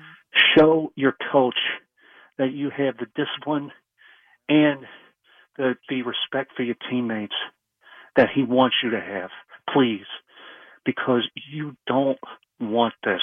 You don't want the physical and you don't want the emotional pain of this thing. Mm-hmm. You don't want to put your family at risk. You don't want to put your community at risk, your spouse at risk, your kids at risk. Yeah. Well, Dave, I, I, are, are you feeling okay? Are you feeling better? Um, I'm kind of mushy right now. I always get mushy around, uh, you know, around um, this uh, time of night. Um, I'm off and on. Um, it's it's getting better, but no one wants this, and I applaud you for doing what you do. I hope you're you, you know you and and your teachers are are okay and and you're safe and everybody's safe. Um, just everybody, you know, just just stay safe. I'm very happy with with the pickups, but Joe Judge, Well, Joe Judge. man, yeah, Dave. you Da- gotta you gotta you gotta have the discipline, man. You gotta you gotta slam this down. The the the first time somebody does something stupid, you gotta shut it down. You really do. Dave, This thanks for no the call. joke. Feel better. I'll talk to you next week. Yeah, but Joe Judge is the guy to do that. Of course, he is. You saw it. He slammed the book on uh, on Golden Tate, right? And you know there was the thing with Daniel Jones. That that night we tried getting DJ Lughead on the phone here. That that video that surfaced with Daniel Jones and Saquon Barkley. DJ Lughead answered my text and did not want to be part of the show because he was the guy that was driving the car that night or, or whatever out with the, the both of them. So I, I knew DJ Lughead from college. That's another story that I've told once before, but uh, yeah, he didn't want to be part of it. So yeah, uh, Joe Judge though, I wouldn't worry. I wouldn't be too worried. Joe Judge has the respect of guys around the league, both, both veteran players and rookies and uh, and coaches and, and whatever. So I would not be concerned about that. Let's go to Eric in Ronkonkoma. You're up. Hey, Danielle. Good morning. How are you? I'm good. How are you? Good, good. You know, you mentioned Nerd Alert a minute ago. I'm sitting there thinking, I'm like, oh, man, she's going to drop my name for sending her that movie list. Oh no no no no! To Eric sent me the list of the uh, what was it? The Marvel series, and that the, list Mar- was the like, Mar- yeah, the Marvel oh. movie marathon, yeah. that's a that's uh No. that's a summer's worth of, of homework. So I will get to that in the summer. I promise. Yeah, well, hey, look, you know, let's ju- just a quick aside on that. I mean, when when the, the the last Avengers movie came out, I did I did all those movies in a three day marathon. So, you know, I you know you you you're thinking you need a whole summer, you don't, but I you know they uh you know you do it at your own pace as long as you get done. That's amazing. Got it. Okay. Uh, listen, as far as that last that last caller, look, I could certainly attest to that because uh, today is a year since my stepmom actually went into the hospital with COVID when when it first went through, and she was in there for seven weeks, and she's still a year later on oxygen and everything. So I can attest to how serious it is. And I'm actually going for my my first shot today. So Hey, all right. uh, Congrats. yeah. All right. So, what's your Jets uh, point yeah. there, Eric? Okay. Um, listen, the, the whole Sam Darnold thing. Okay. I, I I'm I'm kind of torn either way with with on it. I mean, I'm, I was not in favor of giving up draft picks to make a trade as far as the Deshaun Watson.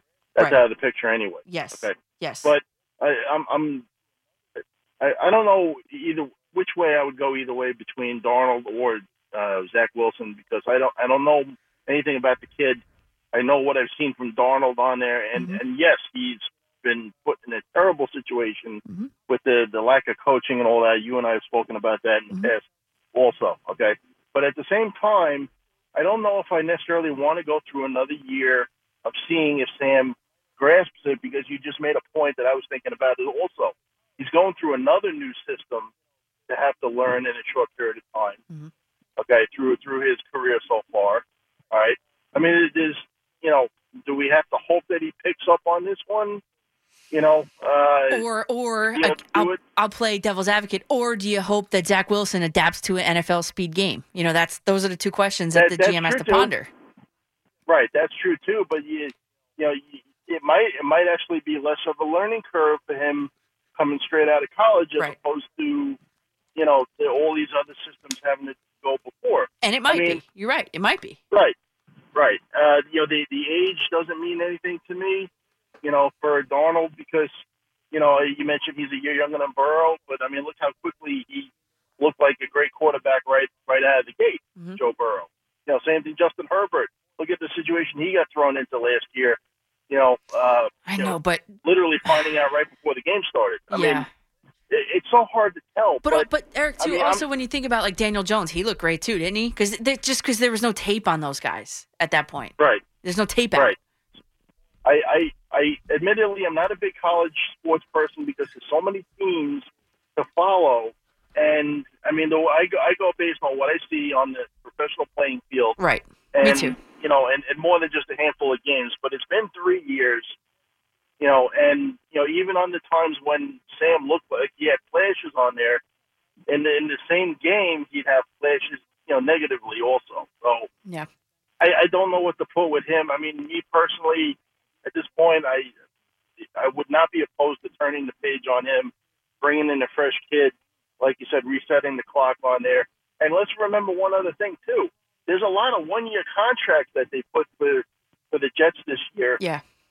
So who knows what the the roster is going to look like next year? I know, and and and Eric, and here we go again with this whole thing, right? So I don't know. I I think I'm more confused as ever, but I think I'm going to stick to my guns here, and, and I think stick with Darnold. But I, I do see the other point of view. I do see it, um, and we could talk more about this uh, after the after the interview here with Tanyon Tanyon Sturtze is up next. New, former New York Yankees pitcher involved in that big brawl with the Red Sox. We'll talk some real nerdy pitching stuff with him coming up next on the Fan. Danielle McCartan, Sports Radio 1019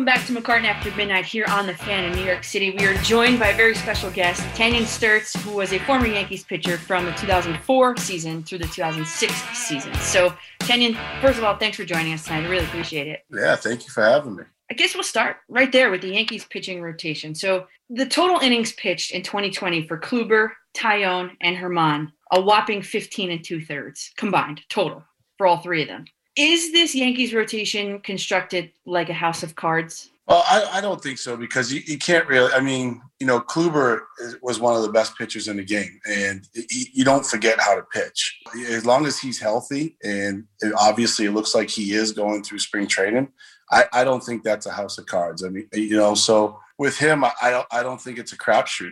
Obviously, he's a dominant guy. He's been a dominant guy before for a while, so I mean, he's going to know how to get people out. And the other guys, like I said, if they're healthy, I mean, they obviously know how to pitch. They're in the big leagues for a reason, and it's just whether or not they're healthy. And looks like it looks like they're all throwing the ball very well right now. I love talking with former players, obviously, and pitchers especially. Could you give us the pitcher's perspective of what it would be like to come back to the big leagues after having to take a season off because of the injuries like like they've had? Yeah, well, I mean, listen, it's it's difficult, and thank God, you know, they get the opportunity to go through spring training uh, healthy and being able to pitch to batters because it's not easy coming back after not seeing guys for a year. You know, you forget how fast those bats get through the zone and stuff like that. So now they're adjusting, getting ready for that through spring training, which is great. But like I said, you don't lose how to pitch and how to get guys out and especially Kluber, who's been in the league for such a long time, he he knows most of the guys anyway, and so it's going to be he's probably going to be the fastest one to get back. So you just think that mechanically speaking, nothing really changes. It's just is it is it like ring rust? It's just shaking off the ring rust at that point. It's almost like throwing and hoping and waiting to see if something hurts, right? If that hurt that was there before is not there, it kind of there's a little mental thing that goes off and says, okay, it's gone. Now I can get back to normal. Mm-hmm. And I think that's probably, you know, what spring training was for them in the beginning, saying, okay, I can get over it. Because throwing off the mound with no hitters and stuff like that, you can just get through it. But once you start getting those hitters in there swinging, obviously you're waiting to see if that's gonna, if you're going to get that twinge or that little bite that you had before when you were hurt. And now, you know, hopefully they're past all that and they just keep moving forward. I just wanted to touch on the Mets really quickly because this question popped into my mind a few weeks ago, and I wanted to ask a major league pitcher because I saw Jacob DeGrom was touching 100 miles an hour like a few weeks ago on the gun. Is that a concern for a pitcher? Not a concern, but like long term after having the short season, would that be concerning for someone like him? Well, I would say yes before, but these kids are such beasts now. It's unbelievable. I mean, they all throw 100. It's just, it's amazing how hard they throw the ball now. Back in the day, if you threw 96 when we were playing 97, you were one of the hardest throwers in the game. And now these guys, if you throw 96, 97, you might not get a bullpen job because everybody's out there just blowing gas. Mm-hmm. But I mean, no, I don't think it's a concern because these, listen, these kids are so in shape right now, getting ready for all this stuff. I think that they're just,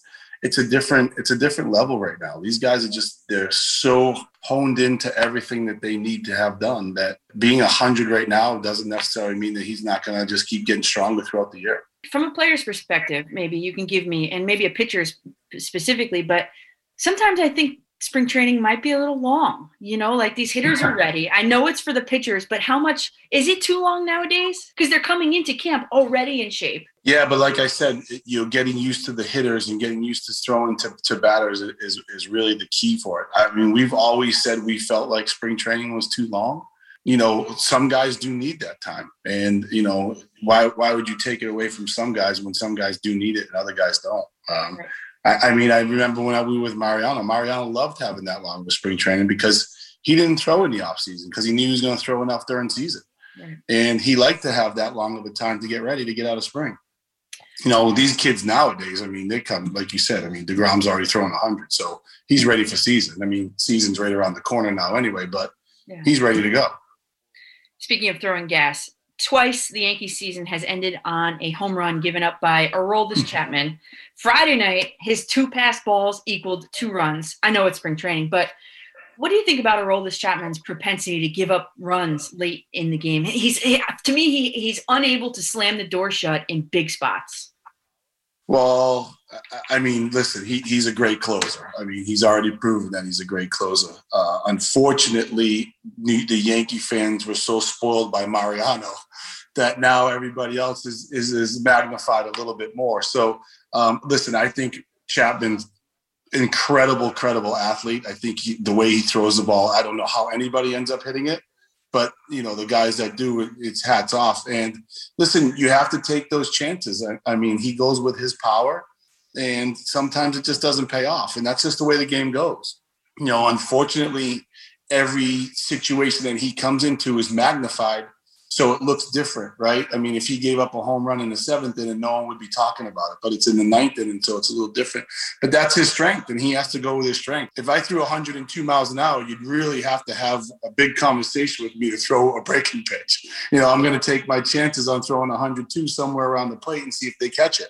You're listening to former Yankees pitcher Tanyon Sturtze on the fan. Maybe put on the cap of the opposing team now. How would you, as a pitcher, navigate this this Yankees lineup with the, really the potential for any hitter to just knock one over the fence? Wow, I, I, listen, this lineup's this lineup's really good. Um, you know, it's tough. That there's no, there's really no uh, no outs. Um, you know, hopefully, if now I'm talking about someone pitching against them, so hopefully, you know, you just throw a good enough pitch where they get themselves out, and that's basically the way these guys are going to have to attack them because you know, obviously, if you walk any one of these guys, the next guy up could be, you know, a two run home run in a second with one bad pitch. So definitely all the pitchers coming in are going to have to really concentrate and locate very, very well. Otherwise, it's going to be a real short night for those guys.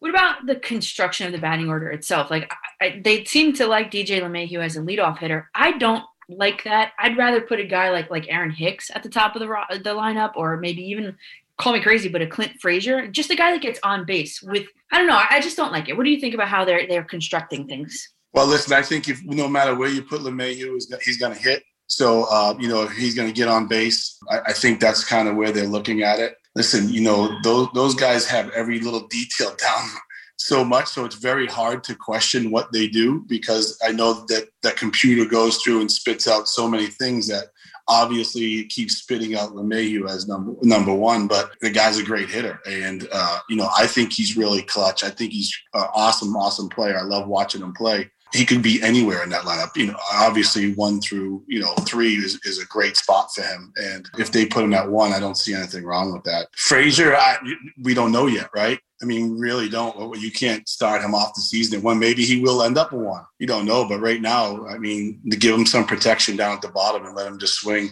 and see if he crushes a few balls and, and, and gets off hot. So with Luke Voit sidelined, even still, but there's a lot of righty bats in this lineup, and people call me up all the time. They lose their minds.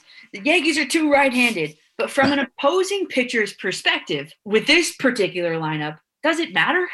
Uh, well, it doesn't the way they hit the ball, but I mean, you know, it is nice to have some some change in there because you know when the, when a pitcher's out there and it just keeps seeing righty, righty, righty, righty, you can get a little bit of a groove, you know, instead of seeing these guys go back and forth and and get on the other side of the plate. Sometimes you get a little tunnel vision with the same side lineup, but like you said, you don't need it with these guys. You make a mistake, they're gonna make it hurt anyway, so it doesn't matter what side. Always nice to have lefties in Yankee Stadium, right? They'll be fine. I think. Listen, the lineup is probably one of the best lineups in the game, and like I said, every pitcher that comes into that stadium or every pitcher that faces them each night is going to have their work cut out from them. And they're going to have to make their pitches. If they don't, like I said, it's going to be a real short night for some people. Well, I like the I like the sound of that. Talking about Yeah. former former MLB pitcher Tanyon Sturtze is hanging with us here on the fan. The MLB is cracking down on pitchers for using foreign substances. So I really wanted to delve into this. Why do you think this is coming into play now in this year of 2021 of all years? Well, I think they're they've run out of things to do, uh, right? In the beginning of the year, it's cold. Uh, you know, those balls are slick. You, you there's, there's ha- you have to find some way to get some tackiness on your fingers to be able to throw some of the pitches. You know how they do that, or where they hide it, or how much they do, and stuff like that. It, it, it's not like everybody doesn't do something. Just don't make it so obvious. Don't put a big pine tar thing on the side of your head. I mean, or on your neck, right? So I mean, just find some place to do it. I, I remember a lot of guys used to put it on their strings of their gloves. That's why all those strings used to be long. They would just wipe down the thing and it'd be sticky. So everyone has a different thing, but why are they doing it now? I think a few guys ended up getting uh, caught last year that they didn't think were going to get caught. But if the balls are hard, and they want to see home runs, they got to give us something. I mean, you know, we have to have a little bit of some kind of feel for the baseball. So when it's cold and that ball's hard, it, it's t- it's really tough to uh, to be able to do, throw some of those breaking pitches.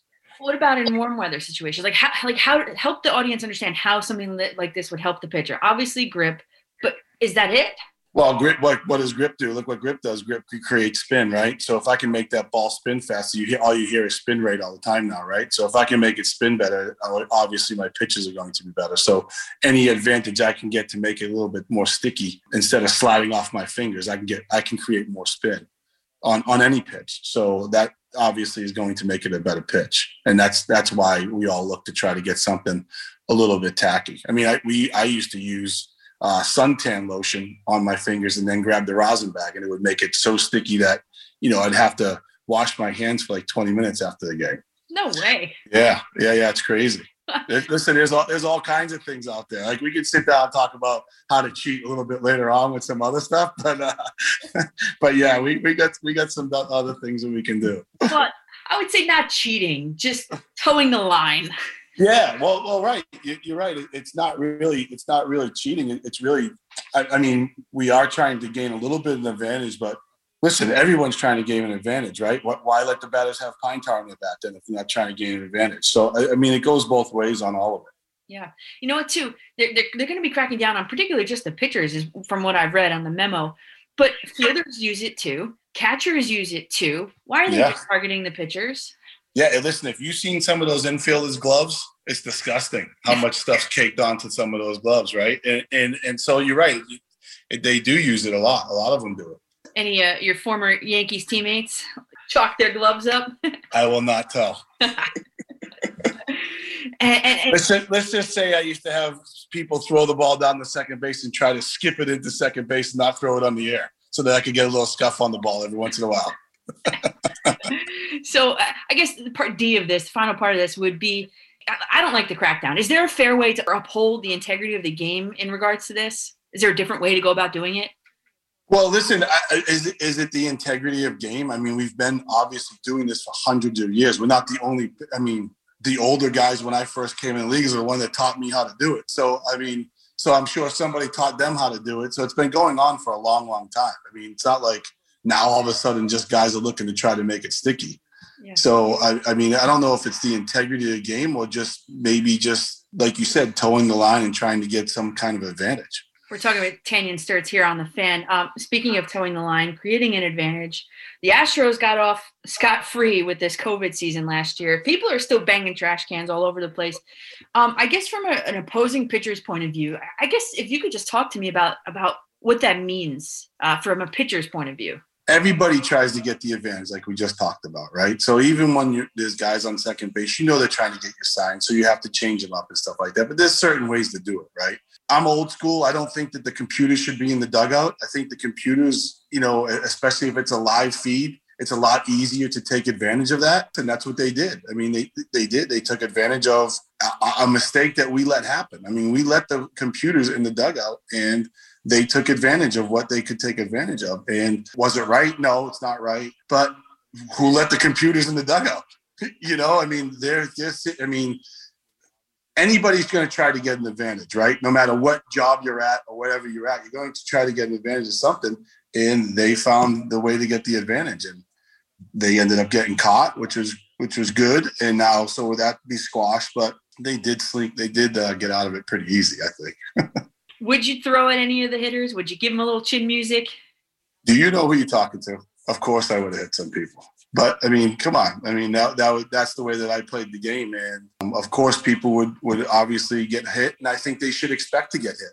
Now, a year and a year later, probably not. Probably should be washed out. But you know, like I said, they got off. They got lucky with COVID last year. But last year, I think if any of them didn't expect to get hit, then they were very naive and, and didn't understand what what the game was about. I guess we'll, we'll go back to April 28th, 2013 is the Ale- main event of Alex Rodriguez and, and Jason Varitek. You ah. get yourself involved in that. Had that been a WWE match, what would have been your entrance song? Oh, jeez, I don't know. That's a good. That's a good one. Probably it had to be something ACDC. That's for sure. So uh, I don't know. We probably back in black, maybe. I, I'm not sure. Well, that's probably what we would do. That's that's a good question. I don't really know. If you were, you know, what's his name, Jr. How would you commentate? Imagine that's a wrestling match. How would you commentate what went down?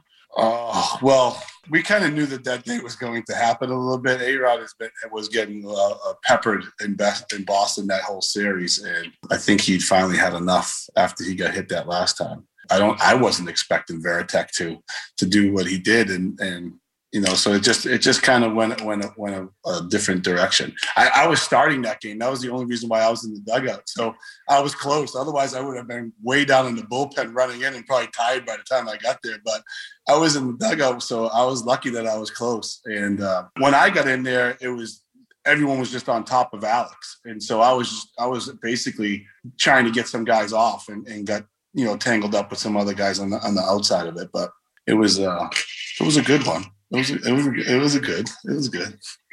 Any regrets in that? Never regret. Never regret. No, no, God, no, no. Uh, one of those guys you got tangled up with, Gabe Kapler, now manager of the of the San Francisco Giants. Are you allowed in that ballpark? Probably not. Probably not. I, I don't think we've spoken uh, one or two words since that day. Um, you know, that's the way it goes, and it, it's okay. It was it was a long time ago. Uh, that matchup between that team and our team back those days was was it was bad blood. I mean, not bad blood, but like we didn't we didn't get along, right? It was different back then, and now it's it's. I'm older. I have kids now, and if I don't want to go to San Fran, I don't go to San Fran. What's the big deal? Has A Rod have you talked once the dust has settled? we're years later, has A Rod reached out, talked to you? What what did he say to you? Uh, Alex and I, uh, we don't. I don't see Alex much now. I mean, after you know, right after it had happened, we talked about it a little bit. Uh, I know a bunch of his friends down here in Miami, but we we don't. We hadn't spoken about it too much. He's too busy with J Lo. Are they still a thing? Who knows? Maybe Instagram will tell us if they are. Who knows? I, I, I, don't, I can't keep up. I know. But did he at least say thank you at least for jumping in there? Yeah, yeah. No, listen, no, listen. I'll, always the greatest part about playing on those teams is all the guys were awesome. Our clubhouse was great. So anytime I had helped out or you know had thrown at somebody or hit somebody after one of our guys, always a thank you, always you know whatever. But it was always great. The, the clubhouse was awesome, full of great, great guys. Obviously, great players. I mean, we had nine all stars on the field every t- every night, so it was a great clubhouse to be in. It was a great group of guys. It stinks we didn't get to win championship um, the year that I was there, the, the 04 year. It'll always uh, it'll always haunt me that they came back and beat us always. Because listen, it's easy for those guys. They got nine other rings. You know what I mean? Ten other rings. I don't have any, so it, it haunts me, right? Oh no. Well, Tanyon, thanks so much for joining me. I I really appreciate it, and we'll catch up at one of the the Mint Pros events, uh, hopefully this summer. Yeah, let's hope everything opens up and we all get to get up to New York. And thank you so much for having me on. And uh, like you'll see me at a Mint Pro thing. It'd be awesome. Thank you. Danielle McCartan, Sports Radio 1019 FM, The Fan, WFAN. Welcome back to the five o'clock hour, the final hour of McCartan. Now we have shifted to McCartan in the morning here on the fan in the beautiful New York City, the one and only New York City. Uh, we've been talking a lot about Sam Darnold and the Jets tonight, but don't forget, it's opening week. It's baseball's opening week. The Yankees open up on Thursday afternoon at the stadium in the Bronx, at the Cathedral in the Bronx, and the Mets are in D.C. They're down 95 in D.C. at Nationals Park. Uh, they're the night game, 7:09 p.m. And guess what? Gerrit Cole, Jacob Degrom. I mean, does it get any better than this? We in, in in this city, we have two of the best pitchers in baseball. I would say Jacob DeGrom is the best pitcher in the NL, and Gerrit Cole would you'd be hard pressed to find somebody, um, you know, as as capable as he is on the mound in the AL. So I think this is going to be an exciting, extremely exciting time for baseball in New York City.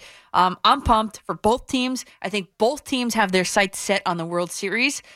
Um, and and that's the truth. I mean, if you look at the way the Yankees roster is is, you know, concocted, the one thing that the question mark still to remain to be seen is is the effectiveness of the starting pitching. When you look at the Mets, conversely, their um, offense looks good. I, I like um, the way that they put the ball in play rather than rely on the home run or the strikeout. Um, I think the Mets pitching staff is once Syndergaard comes back, I think they are one of the most potent starting rotations in at least the NL, we could say. And the one thing for the Mets, though, is going to be their defense.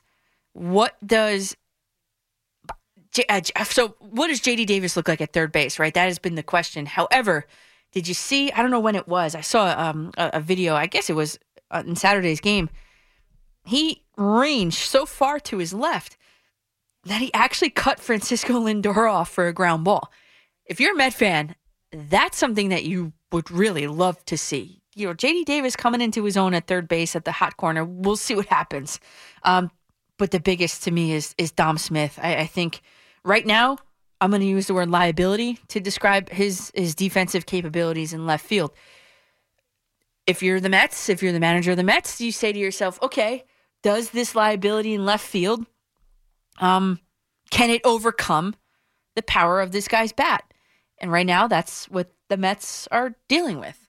Um, and as far as the Yankees, I mean, Luke Voit going down. Luke Voit uh, elected to have surgery, which is a blow, obviously, to the Yankees because obviously that Luke Voit led all of baseball in the 2020 pandemic season in home runs. It was a shortened season home run leader. But the optimism in this is this. If you're a Yankee fan, let me let, let me talk you off the ledge a little bit here. Just like Zach Britton did, now Luke Voit is doing. It's better that it's been addressed now, right? Get the surgery now. Don't go through, you know, the, the, the six inch long needles that they have to get, right? The, the cortisone shots and all that. Don't go through all that just to play through it. I mean, it's March 28th. If you're the Yankees, like I just said, you have your sights set on on the big game, on the big series at the end of the year in November. So get it done now. You know, and, and, and with that, with Voit being out, Jay Bruce has pretty much Jay Bruce has made the team. Not pretty much, he has. The Yankees tweeted that they have offered him and, and signed him to an MLB contract, selected him to the 40 man roster. And Jay Bruce, he's a, he's a perfect fit. He plays first base. He plays a little bit of outfield. He can give some guys rest in the outfield as well. Um, you know, playing defense. Obviously, it's not where I would put him. I, he was obviously going to be playing first base, but he does offer a little bit of flexibility in that sense. And Yankees fans, you've been calling up here all the time. The Yankees are too right-handed. The Yankees are too right-handed. Well, Jay Bruce will bring his left-handed bat to the short porch in Yankee Stadium. So, um, you know, bad news, uh, sure, uh, but not the worst news, right? So, because Luke Voit, he'll be back, um, uh, you know, soon. It's a minimum of three weeks before he can resume baseball acti- activity, and we'll talk about it in three weeks, you and I. Also on Saturday afternoon, Clarke Schmidt's on the 60 day IL with a right elbow strain. Okay. I guess more importantly would be that the Yankees released Robinson Chirinos and Derek Dietrich from their minor league contracts. And, you know, I, I really thought Dietrich, uh, Chirinos was injured. We know that. But I really thought that Dietrich had a chance to make this team. I mean, he, he really had impressed me early on in spring training. And, you know, then, then you look at the trickle down now what is it, the last roster spot? Who's competing for the last roster spot for the Yankees? It seems as though Tyler Wade is going to make that roster, get that last spot. Well, Aaron Boone wasn't totally committed. He wasn't, he didn't say it. He didn't say it just yet when he was asked about it. So um, that's kind of like a wait and see. I just think that Tyler Wade's versatility obviously plays into it, right? He can play shortstop, but then again, you saw that Gio Urshela could also play shortstop. So, I, going back to, I, I just thought Derek Dietrich really had a chance to make this team because he is also versatile and he's got a better bat than Tyler Wade. Much better. So that was kind of like a head scratcher to me. I'll be honest with you when I saw that. And then we got some calls tonight about what do you think of this, Mets fans, about the Lindor extension. So in the open, I played More More Money, More Problems by Notorious B.I.G. and P. Diddy. I think he was Puff Daddy at the time. But will the Lindor extension, coupled with the Steve Cohen ownership, will that be more money, more problems for the Mets? because, and this is all coming, you know, bubbling up because, well, first of all, last week I had on Wayne Randazzo, and he told you that Lindor, although he has said that he is not going to be you know, negotiating or dealing with this um, during the regular season, which, oh, by the way, starts on Thursday, um, it doesn't mean that his, his agents wouldn't be working behind the scenes to get it done. So Wayne Randazzo told you that, you know, pretty much this time last week. But then Steve Cohen is kind of stoking the flames here, stoking the coals. He said Friday evening, he tweeted, What do you think Lindor will accept? I'm going to crowdsource the answer. So when Lindor says that he's not dealing with this once the season starts, was that a pressure tactic? I think yes. And with only a few days to go, is this tweet from the Mets owner, Steve Cohen, is this his own sort of pressure tactic? Uh, yeah, I think so too. So ultimately, I think it's mutual interest on both sides. And I think ultimately the deal gets done before opening day and by the time I'm on next week. I just think it gets done. I think when you look at the other options for shortstop and compare it against, and to use the word from juxtapose, I've been taught by Vince Quinn came in and he said it's juxtapose. Um, when you when you juxtapose how Lindor has been playing versus the field, I'm not talking about the infield. I'm talking about like the field of other shortstops that will be available next season via free agency. Lindor's a fit. The guy fits in. Luis Rojas is like in love with him based everything he says. He's a perfect fit, blah, blah, blah. Just get it done. How much? What's what's the cost? What's the years? That's another question that I'm not I'm no baseball agent. Obviously it's going to be a multi-year deal. I think the the digits is going to start with a 3 and end with 100 million and we'll see where in that range it is. Um I don't know cuz because a fan replied and asked Steve Cohen, "Can we assume that a deal is imminent if you're poking fun at the task at hand?" was the tweet and he wrote in this case, "No." I don't know if that makes anybody feel any better but then again, is it his own pressure tactic? Which I think it is. And as far as the great Sam Darnold debate uh, that we've been having and that the entire NFL community has been having ever since for a long time now, but it's been exacerbated and brought to the front more because of Zach Wilson had a great pro day. You guys know I'm pro Sam Darnold, but Zach Wilson had a knockout. Like, there's not enough words. He had a great pro day. He was throwing bootlegs, running to the right, throwing across his body 60 yards to the left, bootleg to the left, throwing across his, you know, setting his feet, squaring his shoulders, throwing it back to the right. I mean, and far.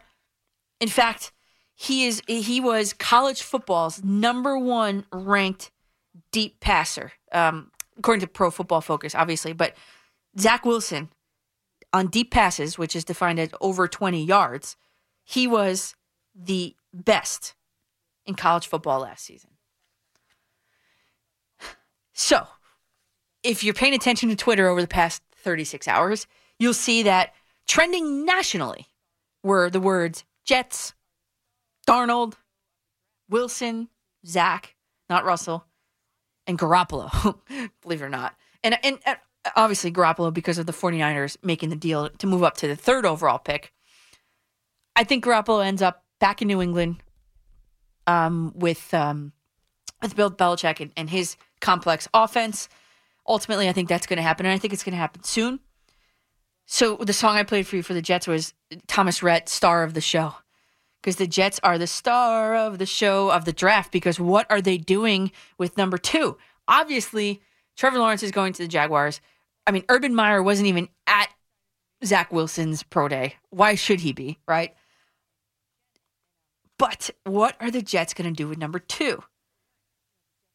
Well, there's two camps of fans that we've been addressing tonight. There's the one camp of fans that says, well, the Jets are going to draft him because the 49ers didn't did not move up or try to move up. That's a fact. They did not call the Jets about the number 2 pick. And people are starting to think, like, oh, well, that's clearly because there's inside information being exchanged between Robert Saleh, his old team, and and Shanahan and, um LaFleur, his old team, and the 49ers, you know, the Jets and the 49ers. People are thinking that they're exchanging inside information. I don't know about that. I don't think that's a uh, a viable option because at the end of the day, right? I hate that saying, but at the end of the day, the Jets and the 49ers are not sharing Super Bowl rings. So why would they share information to, to benefit each other? You know what I'm saying? Like, I just, I don't understand that concept, the concept behind that. But there's a lot of you guys saying Wilson's the dude. And maybe, maybe, did you see the shot of Robert Saleh chumming it up with John Lynch? Did you also notice that Douglas, Saleh, and LaFleur were all there? They were the only team to send the GM, the head coach, and the offensive coordinator. And then you get the, I mean, it's got to mean something, right? And then you get the other camp of Jets fans that says, oh, the Jets are playing just, they're, they're just trying to up their, up their haul. They're playing hard to get. They're, they're, they got their poker faces on. They're just trying to get more for that second overall pick. Well, that could be too. Because the 49ers moved up from 12 to 3 and sent the Miami Dolphins two future first round picks and a future third round pick. So obviously the Jets number 2 would be worth more than that. Maybe they look to Atlanta maybe the Atlanta Falcons want to jump up and grab the number 2 pick. I don't know about that. More so, more probable, more, more plausible would be the Panthers with their pick 8 and the Broncos with their pick 9. Maybe they'll make a deal. Maybe they'll cut the Jets a deal. And then just underscoring all of this, I want to ask maybe it's a rhetorical question, but how much stock do you put in a pro day? Sure, there are good things to draw from it. All the scouts, you know, seeing it in person is different, right? And and seeing the fast twitch muscles and you know, hey, dude, can you do that one again or can you can you do this for me? You know, there is stuff to be seen there, right? As like a tryout. But you know, there's some other factors that I think go unnoticed a little bit. How does the player react in weather conditions? Well, Sam Darnold did his in the pouring rain at USC. Wilson, I don't know, it's springtime, but he picked a domed field house in Provo, Utah. I don't know about that. What about how the, the player is affected by the crowd noise in a real stadium, in a real game situation? You can't emulate that. Sure, there's pressure on him. Sure, there's eyes. The world is watching. There's tons of non socially distanced eyes watching him, by the way. Um, but you can't replicate what it is in a real stadium. And the biggest thing, how about the player against a, uh, what's that called? Defense, right? How does a player play against a defense? You cannot replicate that, obviously, in a pro day. And as a coach myself, we talk about this every year in tryouts. Kids look great during drills. They do one on one situations, they look great. But the real day of tryouts in high school, anyways, like day two or three or even four, eh, probably three or four, how do they perform in game like situations? For me, anyway. That's the only real true barometer because it incorporates a different speed, different mental capability. And, you know, unfortunately for Zach Wilson, the level of difficulty posed by the opponents by of BYU, it didn't give me enough a good enough litmus test on to see how he would perform up to NFL speed. So, which camp are you in? Um, I was we've been taking calls all night about that. Which camp are you in? And I just want you to ponder this. Just like Tom Thibodeau was able to unlock Julius Randle, and and I know Sam Darnold is learning or will be learning if he's on the Jets this upcoming season, his fourth offense in five years, going back to his days at USC, his senior year at USC. But just like Thibodeau did with Randle, can Saleh be that for Sam Darnold? That's the question I'm going to leave you guys with. 877 337 6666 is the phone number. I'm with you until 6 a.m. Get aboard. I'm Danielle McCartan on The Fan, New York City. This is John Sterling. Opening day is this Thursday when the Bombers are back at Yankee Stadium to host the Toronto Blue Jays, and we get you ready for the regular season. We do have Yankees Phillies preseason action today at 12:55 as the teams meet in Clearwater. So keep it right here for all the action on your smart speaker, mobile device, laptop, and tablet at WFAN.com and on your radio at Sports Radio 1019 FM WFAN, New York.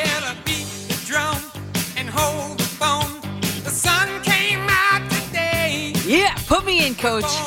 I'm ready to play. I'm Danielle McCartan with you here on the fan till 6 a.m. Last chance to get aboard. Well, maybe you got a few more times, but 877 337 6666 is the phone number. Um, if you can't call, maybe you're working, maybe you're under your covers and you don't want to wake anybody up, you can always tweet me at Coach MCCARTAN. I'm live. I've got it right here. It's open. Waiting for your tweets. Or if you're not on Twitter, it's facebook.com slash Coach McCartan as well if you wanted to find me there. Um, real quickly, it came out today.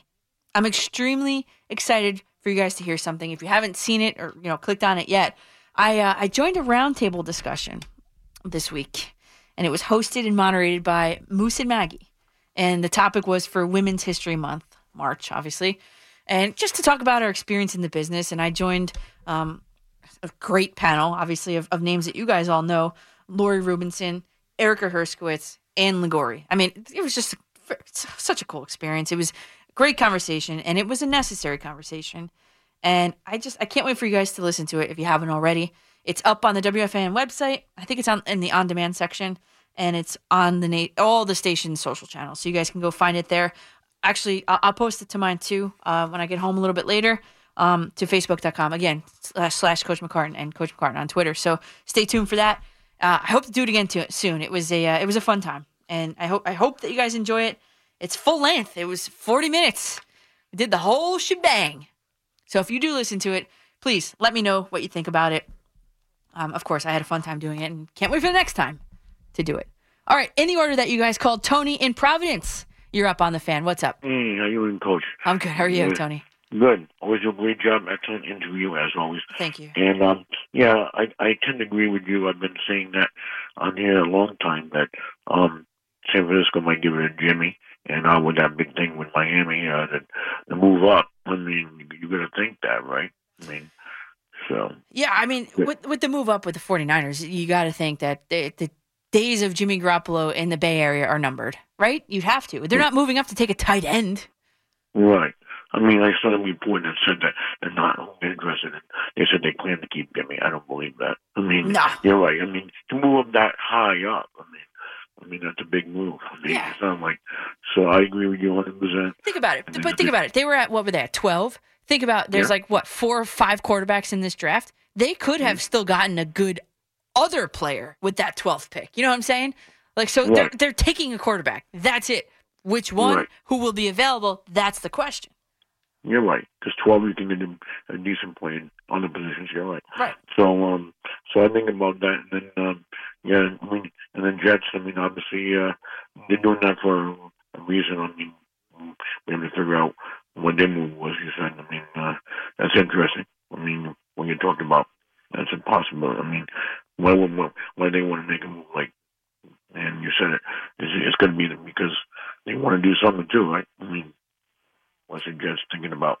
And, and, and you mentioned that as a question, right? Yeah. Yeah, so uh, that's going to be interesting. Mm-hmm. And then one thing I wanted uh, before I forgot, um, the NFL. Um, I know they're going to have the games on Thursday on Apple. I hope it's going to be simulcast somewhere on um, NFL. Um, hopefully, there's another way in case you don't want to watch it on Apple. I mean, most people get Apple, but I still hope it's going to be simulcast somewhere. Yeah, I, Um, I don't have the answer to that. I'm not sure about that. Um, Because it makes no sense in a way. Because some people don't want to watch a game on your phone. It's have, but they should have another a a source. Yeah. Because usually, like ESPN, it's on the ABC. Right. This is going to happen where their games and where they sell. And usually, if the games are locally, it'll be on a little side network. So I'm hoping, or at least on DirecTV, we have the package. So, and that might not happen. And that would be stupid because if you have direct TV, you should be able to get the games too. Yeah, exactly. Right. Yeah, I, I don't, I'll be honest, I don't know. And Tony, thanks for the call. I don't know how they're going to structure that, whatever. I, I did see, uh, and for baseball too, I think I saw that they will be streaming games. Uh, I think it was not on Apple, though. I think I saw Amazon Prime, I think is what it was. And here's this discussion again like, who doesn't have Amazon Prime? You know, it's like, I just don't want the NFL to alienate a specific demographic of people. You know what I'm trying to say? Uh, I know they're trying to ca- cater to the young crowd, I think everybody my age and under, and even a little bit older, has an Amazon Prime account. I used to share one with my brother, and then he kicked me off of it. But that's another story for another day. Uh, I now have my own. That's fine. I like having my own anyway. Nick's laughing behind the glass. I'm not telling that story now. That's just a it's a long story. Oh, let's hear it. No, we are not going there tonight because it's not about sports. Let's just put it that way. Uh, okay, let's go to Kevin in Camden. Kevin, you're up. Good morning, Kevin. Morning, Coach. I was worried that. about you. I dozed off. Sorry. It's all good. What's up?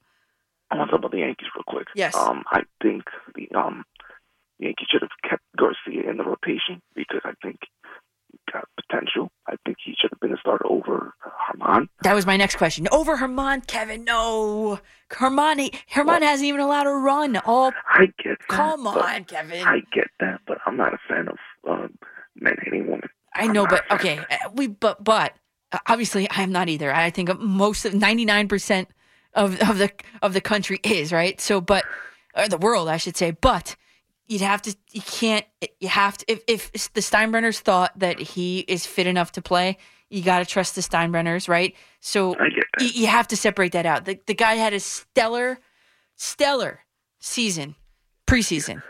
Well, it's not over him, then over Montgomery at least. But Well, Montgomery, I'd be willing to negotiate with you about. Yeah, But although though I, I told you I told you guys that Deivi Garcia was not going to make this rotation. I said it. I knew it. Yeah, he was just too wildly inconsistent for me. yeah, you're right.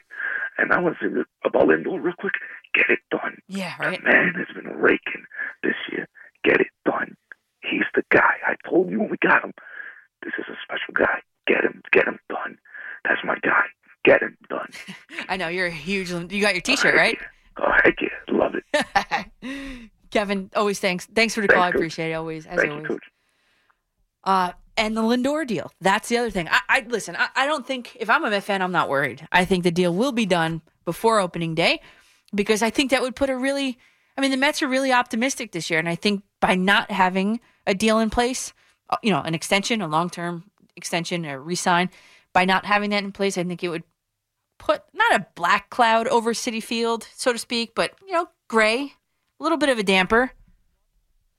I just don't think that that's what they're going for this year, especially this whole Steve Cohen thing, asking for fan input via social media, you know, et cetera, et cetera. I just don't think that um that that's what they want. I think they want to start off the season on a good note, on on the right foot, and signing Francisco Lindor, who Kevin just said has been raking and playing outstanding defense and has fit in seamlessly to this team to the point where everybody around him loves him to the point where Wayne Randazzo last week told you that you know we're here in New York. Most fans are here in New York right? Only the select few have traveled down to Florida and were able to even get the the uh, the, the limited supply of tickets right? But what Wayne Randazzo said was, last week was he said that people Mets fans don't yet realize um and this was on my show last week that people don't yet realize the superstar that Francisco Lindor is and that he's been able to observe by being there every day. Wayne, that is. So um, I think that the Mets would be foolish not to get this done, in fact. So get it done. Like Kevin said, Steve Cohen, if you're listening, you can give us a call, 877 337 6666, and maybe just, you know, let us know what you're thinking about the Lindor deal. That would be nice. But if you are listening and you don't want to call Steve Cohen, you could tweet me at Coach MCCARTAN or just get the deal done. How's that sound? Let's go to Vernon in Manhattan. Vernon, you're up. Hey, this is Steve Cohen. How you doing? I heard your phone died before. I'm so, I'm sorry to hear that. no, the phone actually it, it worked, but I was getting strong static. So okay, I don't know what that was. So I said uh, tried again. The second time I was getting strong static. and I went in and watched Gunsmoke, and I came back and I pulled my job uh, smartphone. So that's where I'm talking to you from. Yeah, it's it's the So- uh, the flip phone. I think. I don't know. I don't know. No, I, I think the flip Mets are sending you some vibes to turn off your flip phone. well, well, the thing is, I love Steve Cohen. He sent me a special gift uh, this Friday. I was shocked. Was it a And I went to the smartphone? post- No, no. Oh. what, what was it? He sent me this beautiful gift. When I when I got it, uh, it was a big gift, and I cut it open, and I looked at it. It says uh, Mets season tickets 2021. So I'm looking at the box. I'm saying, wait a minute, how can that be when I'm supposed to be having the tickets with the mobile app Yeah, uh, for the the MLB? Right. So I opened it up. Oh, he outdid himself. He had a huge ticket in there inside a glass case. It said it had Mets VIP one, VIP seat one, VIP row one. No way. And he has yeah, he has something else in there. And the thing is when I was reading the cards he sent, he sent two different large black cards and I was reading it and he said he looks for my input. So that really like man, no one sends me a gift. he sent me a gift. So I'm sure he's doing that for all the season ticket holders. The man got money. Vernon, you got to send me a picture of that. I know you sent me a picture of your bobblehead collection, but I would like to see that when you get a chance. Sure, I'll take a picture of it and send it to you. It's really nice that he sent with this sliding case.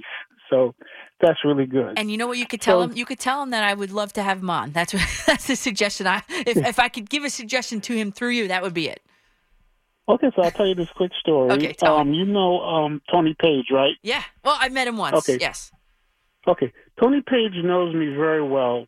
He gave me the nickname the Mole, Mm-hmm. and the reason why he gave me that name, I actually sat in on the private meetings uh, with um, Omar Minaya, Yeah. Sandy Alderson, and um, when I sat in the meetings, they had a big food spread. So somehow he knew these meetings took place. So when I called him up, he said, "Okay, my guy, I got my mole on the line. mole, tell me what are the things they're talking about inside? Because it, it it didn't. It was only shared with us.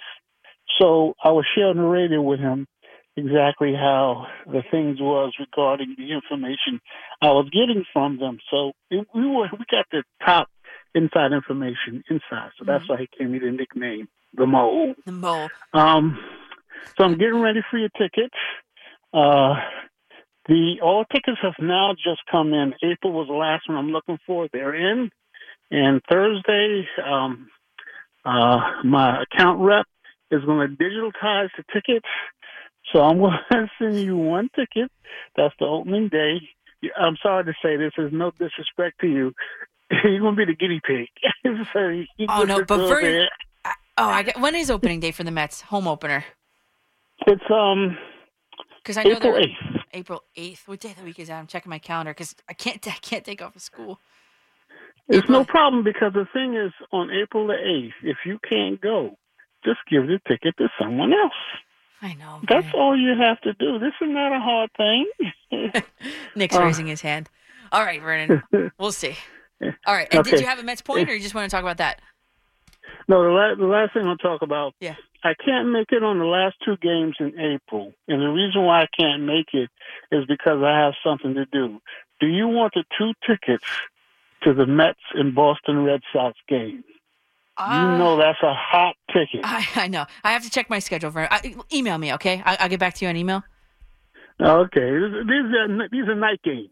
Yeah, yeah. So just let you know. All right. And um, I, I think that's it.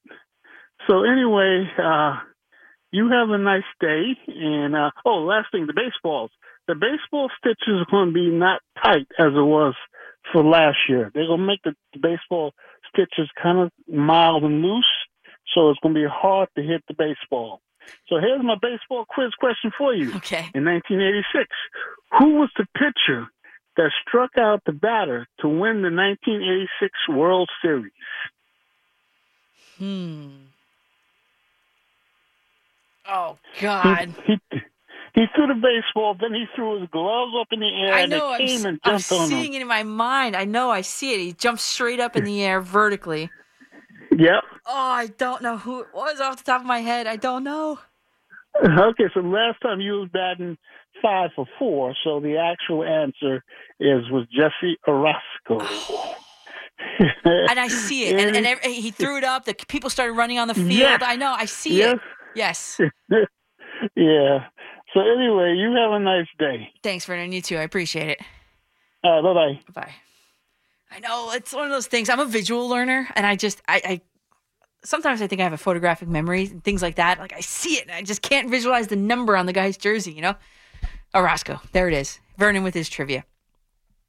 Okay, so we will take a quick break right here. Um, I, I you know, I'm going to give you guys. I want to give you since he was just talking about the Mets. Let me give you my Mets X Factor pitcher for the 2021 season. I don't think it's going to be who you expect me to say. So I've got one for you coming up after this short break. Hey, what's going on? It's the Moose coming up Monday after Boomer and Gio at 10 a.m. Moose and Maggie right here on the fan, reacting to everything that happened NCAA tournament Sweet 16. Plus, the latest from the NFL as we're getting closer and closer to the draft. Spring training Moose baseball this week for real. We'll have you covered wall to wall. Join us at 10 a.m. on Sports Radio 1019 FM and radio.com. Jump around, jump around. It's opening week. Baseball, MLB season, opening week. Everybody jump around. And this is also your last chance to get aboard. 877 337 6666 is the phone number. At Coach MCCARTAN is the Twitter. Facebook.com slash Coach McCartan. I got them both open right here on my laptop. Quickly, um, just the X factor for the Mets rotation. They've the Mets have decided against a six man rotation. So, you know, their rotation as it stands looks to be DeGrom right now. DeGrom, Stroman, Walker, Peterson, Lucchesi. And I could see how you would say that Stroman could be a really big X factor for this. Uh, you can make a case for him that he has to be the number two guy with Syndergaard out, Carrasco being out. He has to be. He has to pull his weight, so to speak, in the number two role. I get that. But, and Eric from Ronkonkoma just sent me a Facebook message and he said, You're going to say Lucchesi. That's all I could see right this now. It says dot, dot, dot after that. But yes, last week we were debating who was going to be the fifth starter for the Mets. I was asked by, I think it was Andy in Miami last week about Yamamoto. And I said that he was going to be a borderline option for the starting rotation, only because Lucchesi was pitching so well. Well, Yamamoto this week was sent to the Mets AAA. And I don't know, Lucchesi, he's in his fourth season. He came from the Padres, and he was really unimpressive there. And when roster shrunk, he was kind of like the odd man out. He was sent to the alternate site last season. I mean, he allowed five runs on 11 hits in five and two thirds innings. So not good. But the key here, he's been working with Driveline, which, if you know anything about Driveline, it's the analytics uh, company that like fixes things, uh, windups and leg placement and all that, right? All, all that nerdy stuff that I'm really into. But it uses all kinds of tools to measure anatomical and physics related things, right? I totally buy into it. So I'm curious to see or even ask him about what Driveline found and presumably corrected in his delivery. He did say that this was on his lead front side and shoulder mobility. That's kind of where they focused. But right now, that, that's kind of general. So, in any way, my I think Lucchesi's going to be. I don't want to say stud, but I think he's going to be. I don't think he's going to be the fifth starter for long. I think he. I think they're going to move him up. I think he edges out Peterson. I would not be surprised if Lucchesi is the fourth starter for the Mets come opening day. Uh, you know, in the rotation because obviously this isn't set speculation. Uh, I say Lucchesi four, Peterson five. Actually, is where I'm going to go now. So Lucchesi is my X factor for the Mets rotation um, this upcoming season. There you have it. Let's go back to the phones. Let's go, Peter in New Jersey. You are up on the fan. Hey, good morning. Thank you for taking my call. Of course. What's up? Uh, just uh, Sam Darnold. Yes. Uh, you talked about him earlier in the four different offenses. Uh, to me, I, I, I haven't seen an improvement. He's still making the same mistakes that he was making in college. Uh, you know, I know he's, he hasn't you know the different teams and maybe he doesn't have all the weapons, but I don't see it. I really don't see it. I just okay. I understand how how you wouldn't see it, Peter. I do. However, he has had the worst coach in the NFL for two straight consecutive seasons. Yes, the turnovers. I, I said it. The turnovers are uh, troublesome. I mean, I said it before. His first touchdown pass in the NFL was to the other team. It was a pick six. I know that.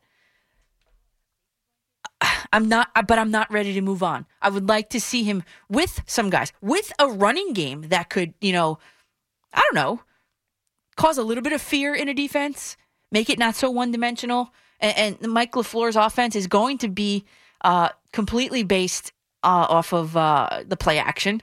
With Garoppolo, they ran it 35% of snaps were for play action. I think that would be good for Sam Darnold. And get a good tight end over the, running over the middle as a safety blanket. I, I'm not ready to give up on Sam Darnold. You know, I, I understand it, but he hasn't anybody, had anybody to play with either. So, I mean, we, we've been talking at length all, all night about that, and I don't think I'm going to waver on that. Brad in Middletown, you're on the fan. Hey, Danielle, how are you? I'm good, Brad. What's up? Listen, a couple things. Now, you talk about the X factor with the Mets. Yes. I got an X factor with the Yankees. Ooh, let's see if it matches mine. Tell me. Uh, believe it or not, number five, Domingo Germán. I'm gonna go further than that. I'm predicting that Germán will win 20 games. See, but Brad, I thought about Germán too, but that would he's been stellar. He wouldn't be an X factor for me. He he for me, he's already earned his stripes. So I, I go So for, the reason, for the Yankees. I go the reason Taillon. why I say that, the reason why I say that, now, um, now hear me out. Yeah, I'm listening. The reason why I say that because everybody is down on him because of that domestic violence. Mm-hmm. Now, yes, I, I, I checked the stats throughout the whole spring training. Mm-hmm. Germán outpitched uh, Cole. He outpitched all of them. Didn't allow a run. But yes, yeah, he did not one earned run, and he had the most. And believe it or not, I think I think uh, Cole had maybe what two, three strikeouts more than him, but that was it. Uh, Cole, Cole had line is- 24 strikeouts and Germán had 13. So there's a little bit of a disparity there, but I see where you're going. Yes. Okay, but the bottom line is this: Germán has a point to prove, and he did win 18 ball games in 2019. Mm-hmm. Yeah. So my prediction is that Germán is going to win 20 games. Yep. He's going to show everybody he belongs there, Mm-hmm. and maybe everybody might back off a little bit because of domestic violence. He he owned it. He did his time. He apologized to everybody. Move on. Brad, I'm with you. I, I get it. But for that reason, Germán would not be my X factor because I'm already slating him into like the third spot in the rotation, honestly. Taillon would be mine because of just the two Tommy John surgeries. There hasn't been much, um, you know, much much ado about that. Um, not a lot of people pitch with two Tommy John surgeries. That's why he would be my X factor for the Yankees. Germán, he's earned it. He's in there. There's nothing left to prove for him, for me anyway. And and 20 games winner, I I might I might sign up for that. I might co-sign that. Sparky and Dobbs Ferry, I got you in this week. Sparky, what's up? Hey, Coach. Thank you. How is everything? Thanks for calling me back this Um, week. Sorry I didn't get to oh, you last week. Of course. Are you kidding? You're the best. Thanks. Um, now I agree 100% about that pro day stuff. Mhm. Because to me, the pro day stuff, that's like for it's more suited for fan evaluation for fantasy leagues. okay. Yeah. Because think about it, dude. That would be the same as evaluating a hitter after watching them take batting practice Right. at Yankee Stadium. Great analogy. You know. Yep. And um, no, but as far as the stuff with the Jets, I got a feeling Darnold is going to be the starting quarterback, and the Jets are playing a fun game of poker. Because you see the way that they those guys are all gushing over Wilson and everything. They're doing that so they can make the trade value higher for that second pick. I hope so, Sparky. I I hope that's what the Jets are doing. I hope they're playing this this intense game of poker. Um, and I said that on here. Then they they trade down just a little bit, and they fill some more needs. Right? There's a lot of holes on that team. That one single quarterback, whether it be Zach Wilson or Tom Brady, one single quarterback is not going to fix that team. John in Freehold, you're up on the fan. Hey, good morning, Danielle. How are you? Good, good. I called to talk about the Knicks, but real Sure. quick on Darnold. Okay. Uh, I'm sorry. I'm sorry. He just doesn't have that it factor, uh, Danielle. He, he's had way too many injuries. He hasn't made anybody around him any better. And uh, I, I look at a quarterback in regards to explosive plays. And how many explosive plays could you name that the Jets had throughout the entire 16 game schedule a year ago? Yeah, I understand, but how many explosive explosive players is he working with? At least, I mean, Josh Allen's working with Stefon Diggs. I mean, Tom Brady's working with all of them. Like, it's just, I, don't know. The problem is we haven't had a fair assessment on him yet because of that reason.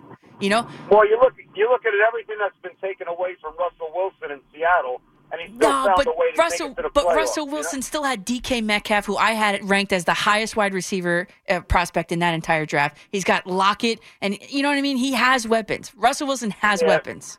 Yeah, he was also running for his life uh, for most of the season. Well, Sam and he took a Darnold too, of- right? Can you imagine Sam Darnold? Yeah, but can you Yeah, imagine yeah, Sam but Darnold with? Excuse me. Can you imagine Sam but Darnold? was- Okay, John. Sorry, I gave you three chances there, John. You talk, I talk. That's how this goes. But can you imagine Sam Darnold? S- Sam Darnold is running for his life. Russell Wilson was running for his life. So was Patrick Mahomes in the Super Bowl. It doesn't matter. It didn't matter. Can you imagine this guy with DK Metcalf to, to have an outlet pass to, or Tyler Lockett to, to have a reception in the end zone with? No, because the highest uh, uh, wide Sam Darnold, the guy who has caught the most passes for Sam Darnold in his career is Robby Anderson, undrafted, undrafted. Beyond that, it's barren. Okay, so we can argue about this next week. I'm sure this is still going to be a topic. Got me all heated here, you guys. I love it. Thank you guys. It, this, you guys make this show. I could not have done this without you. I love coming here every week. If you missed any portion of the show, radio.com. It's a free app. You can download it, hit the rewind feature. At 4:48 a.m. was former Yankees pitcher Tanyon Sturtze. We had an in-depth study on the art of pitching, and of course, we talked about the famous A-Rod Varitek brawl through a WWE lens. And you know what?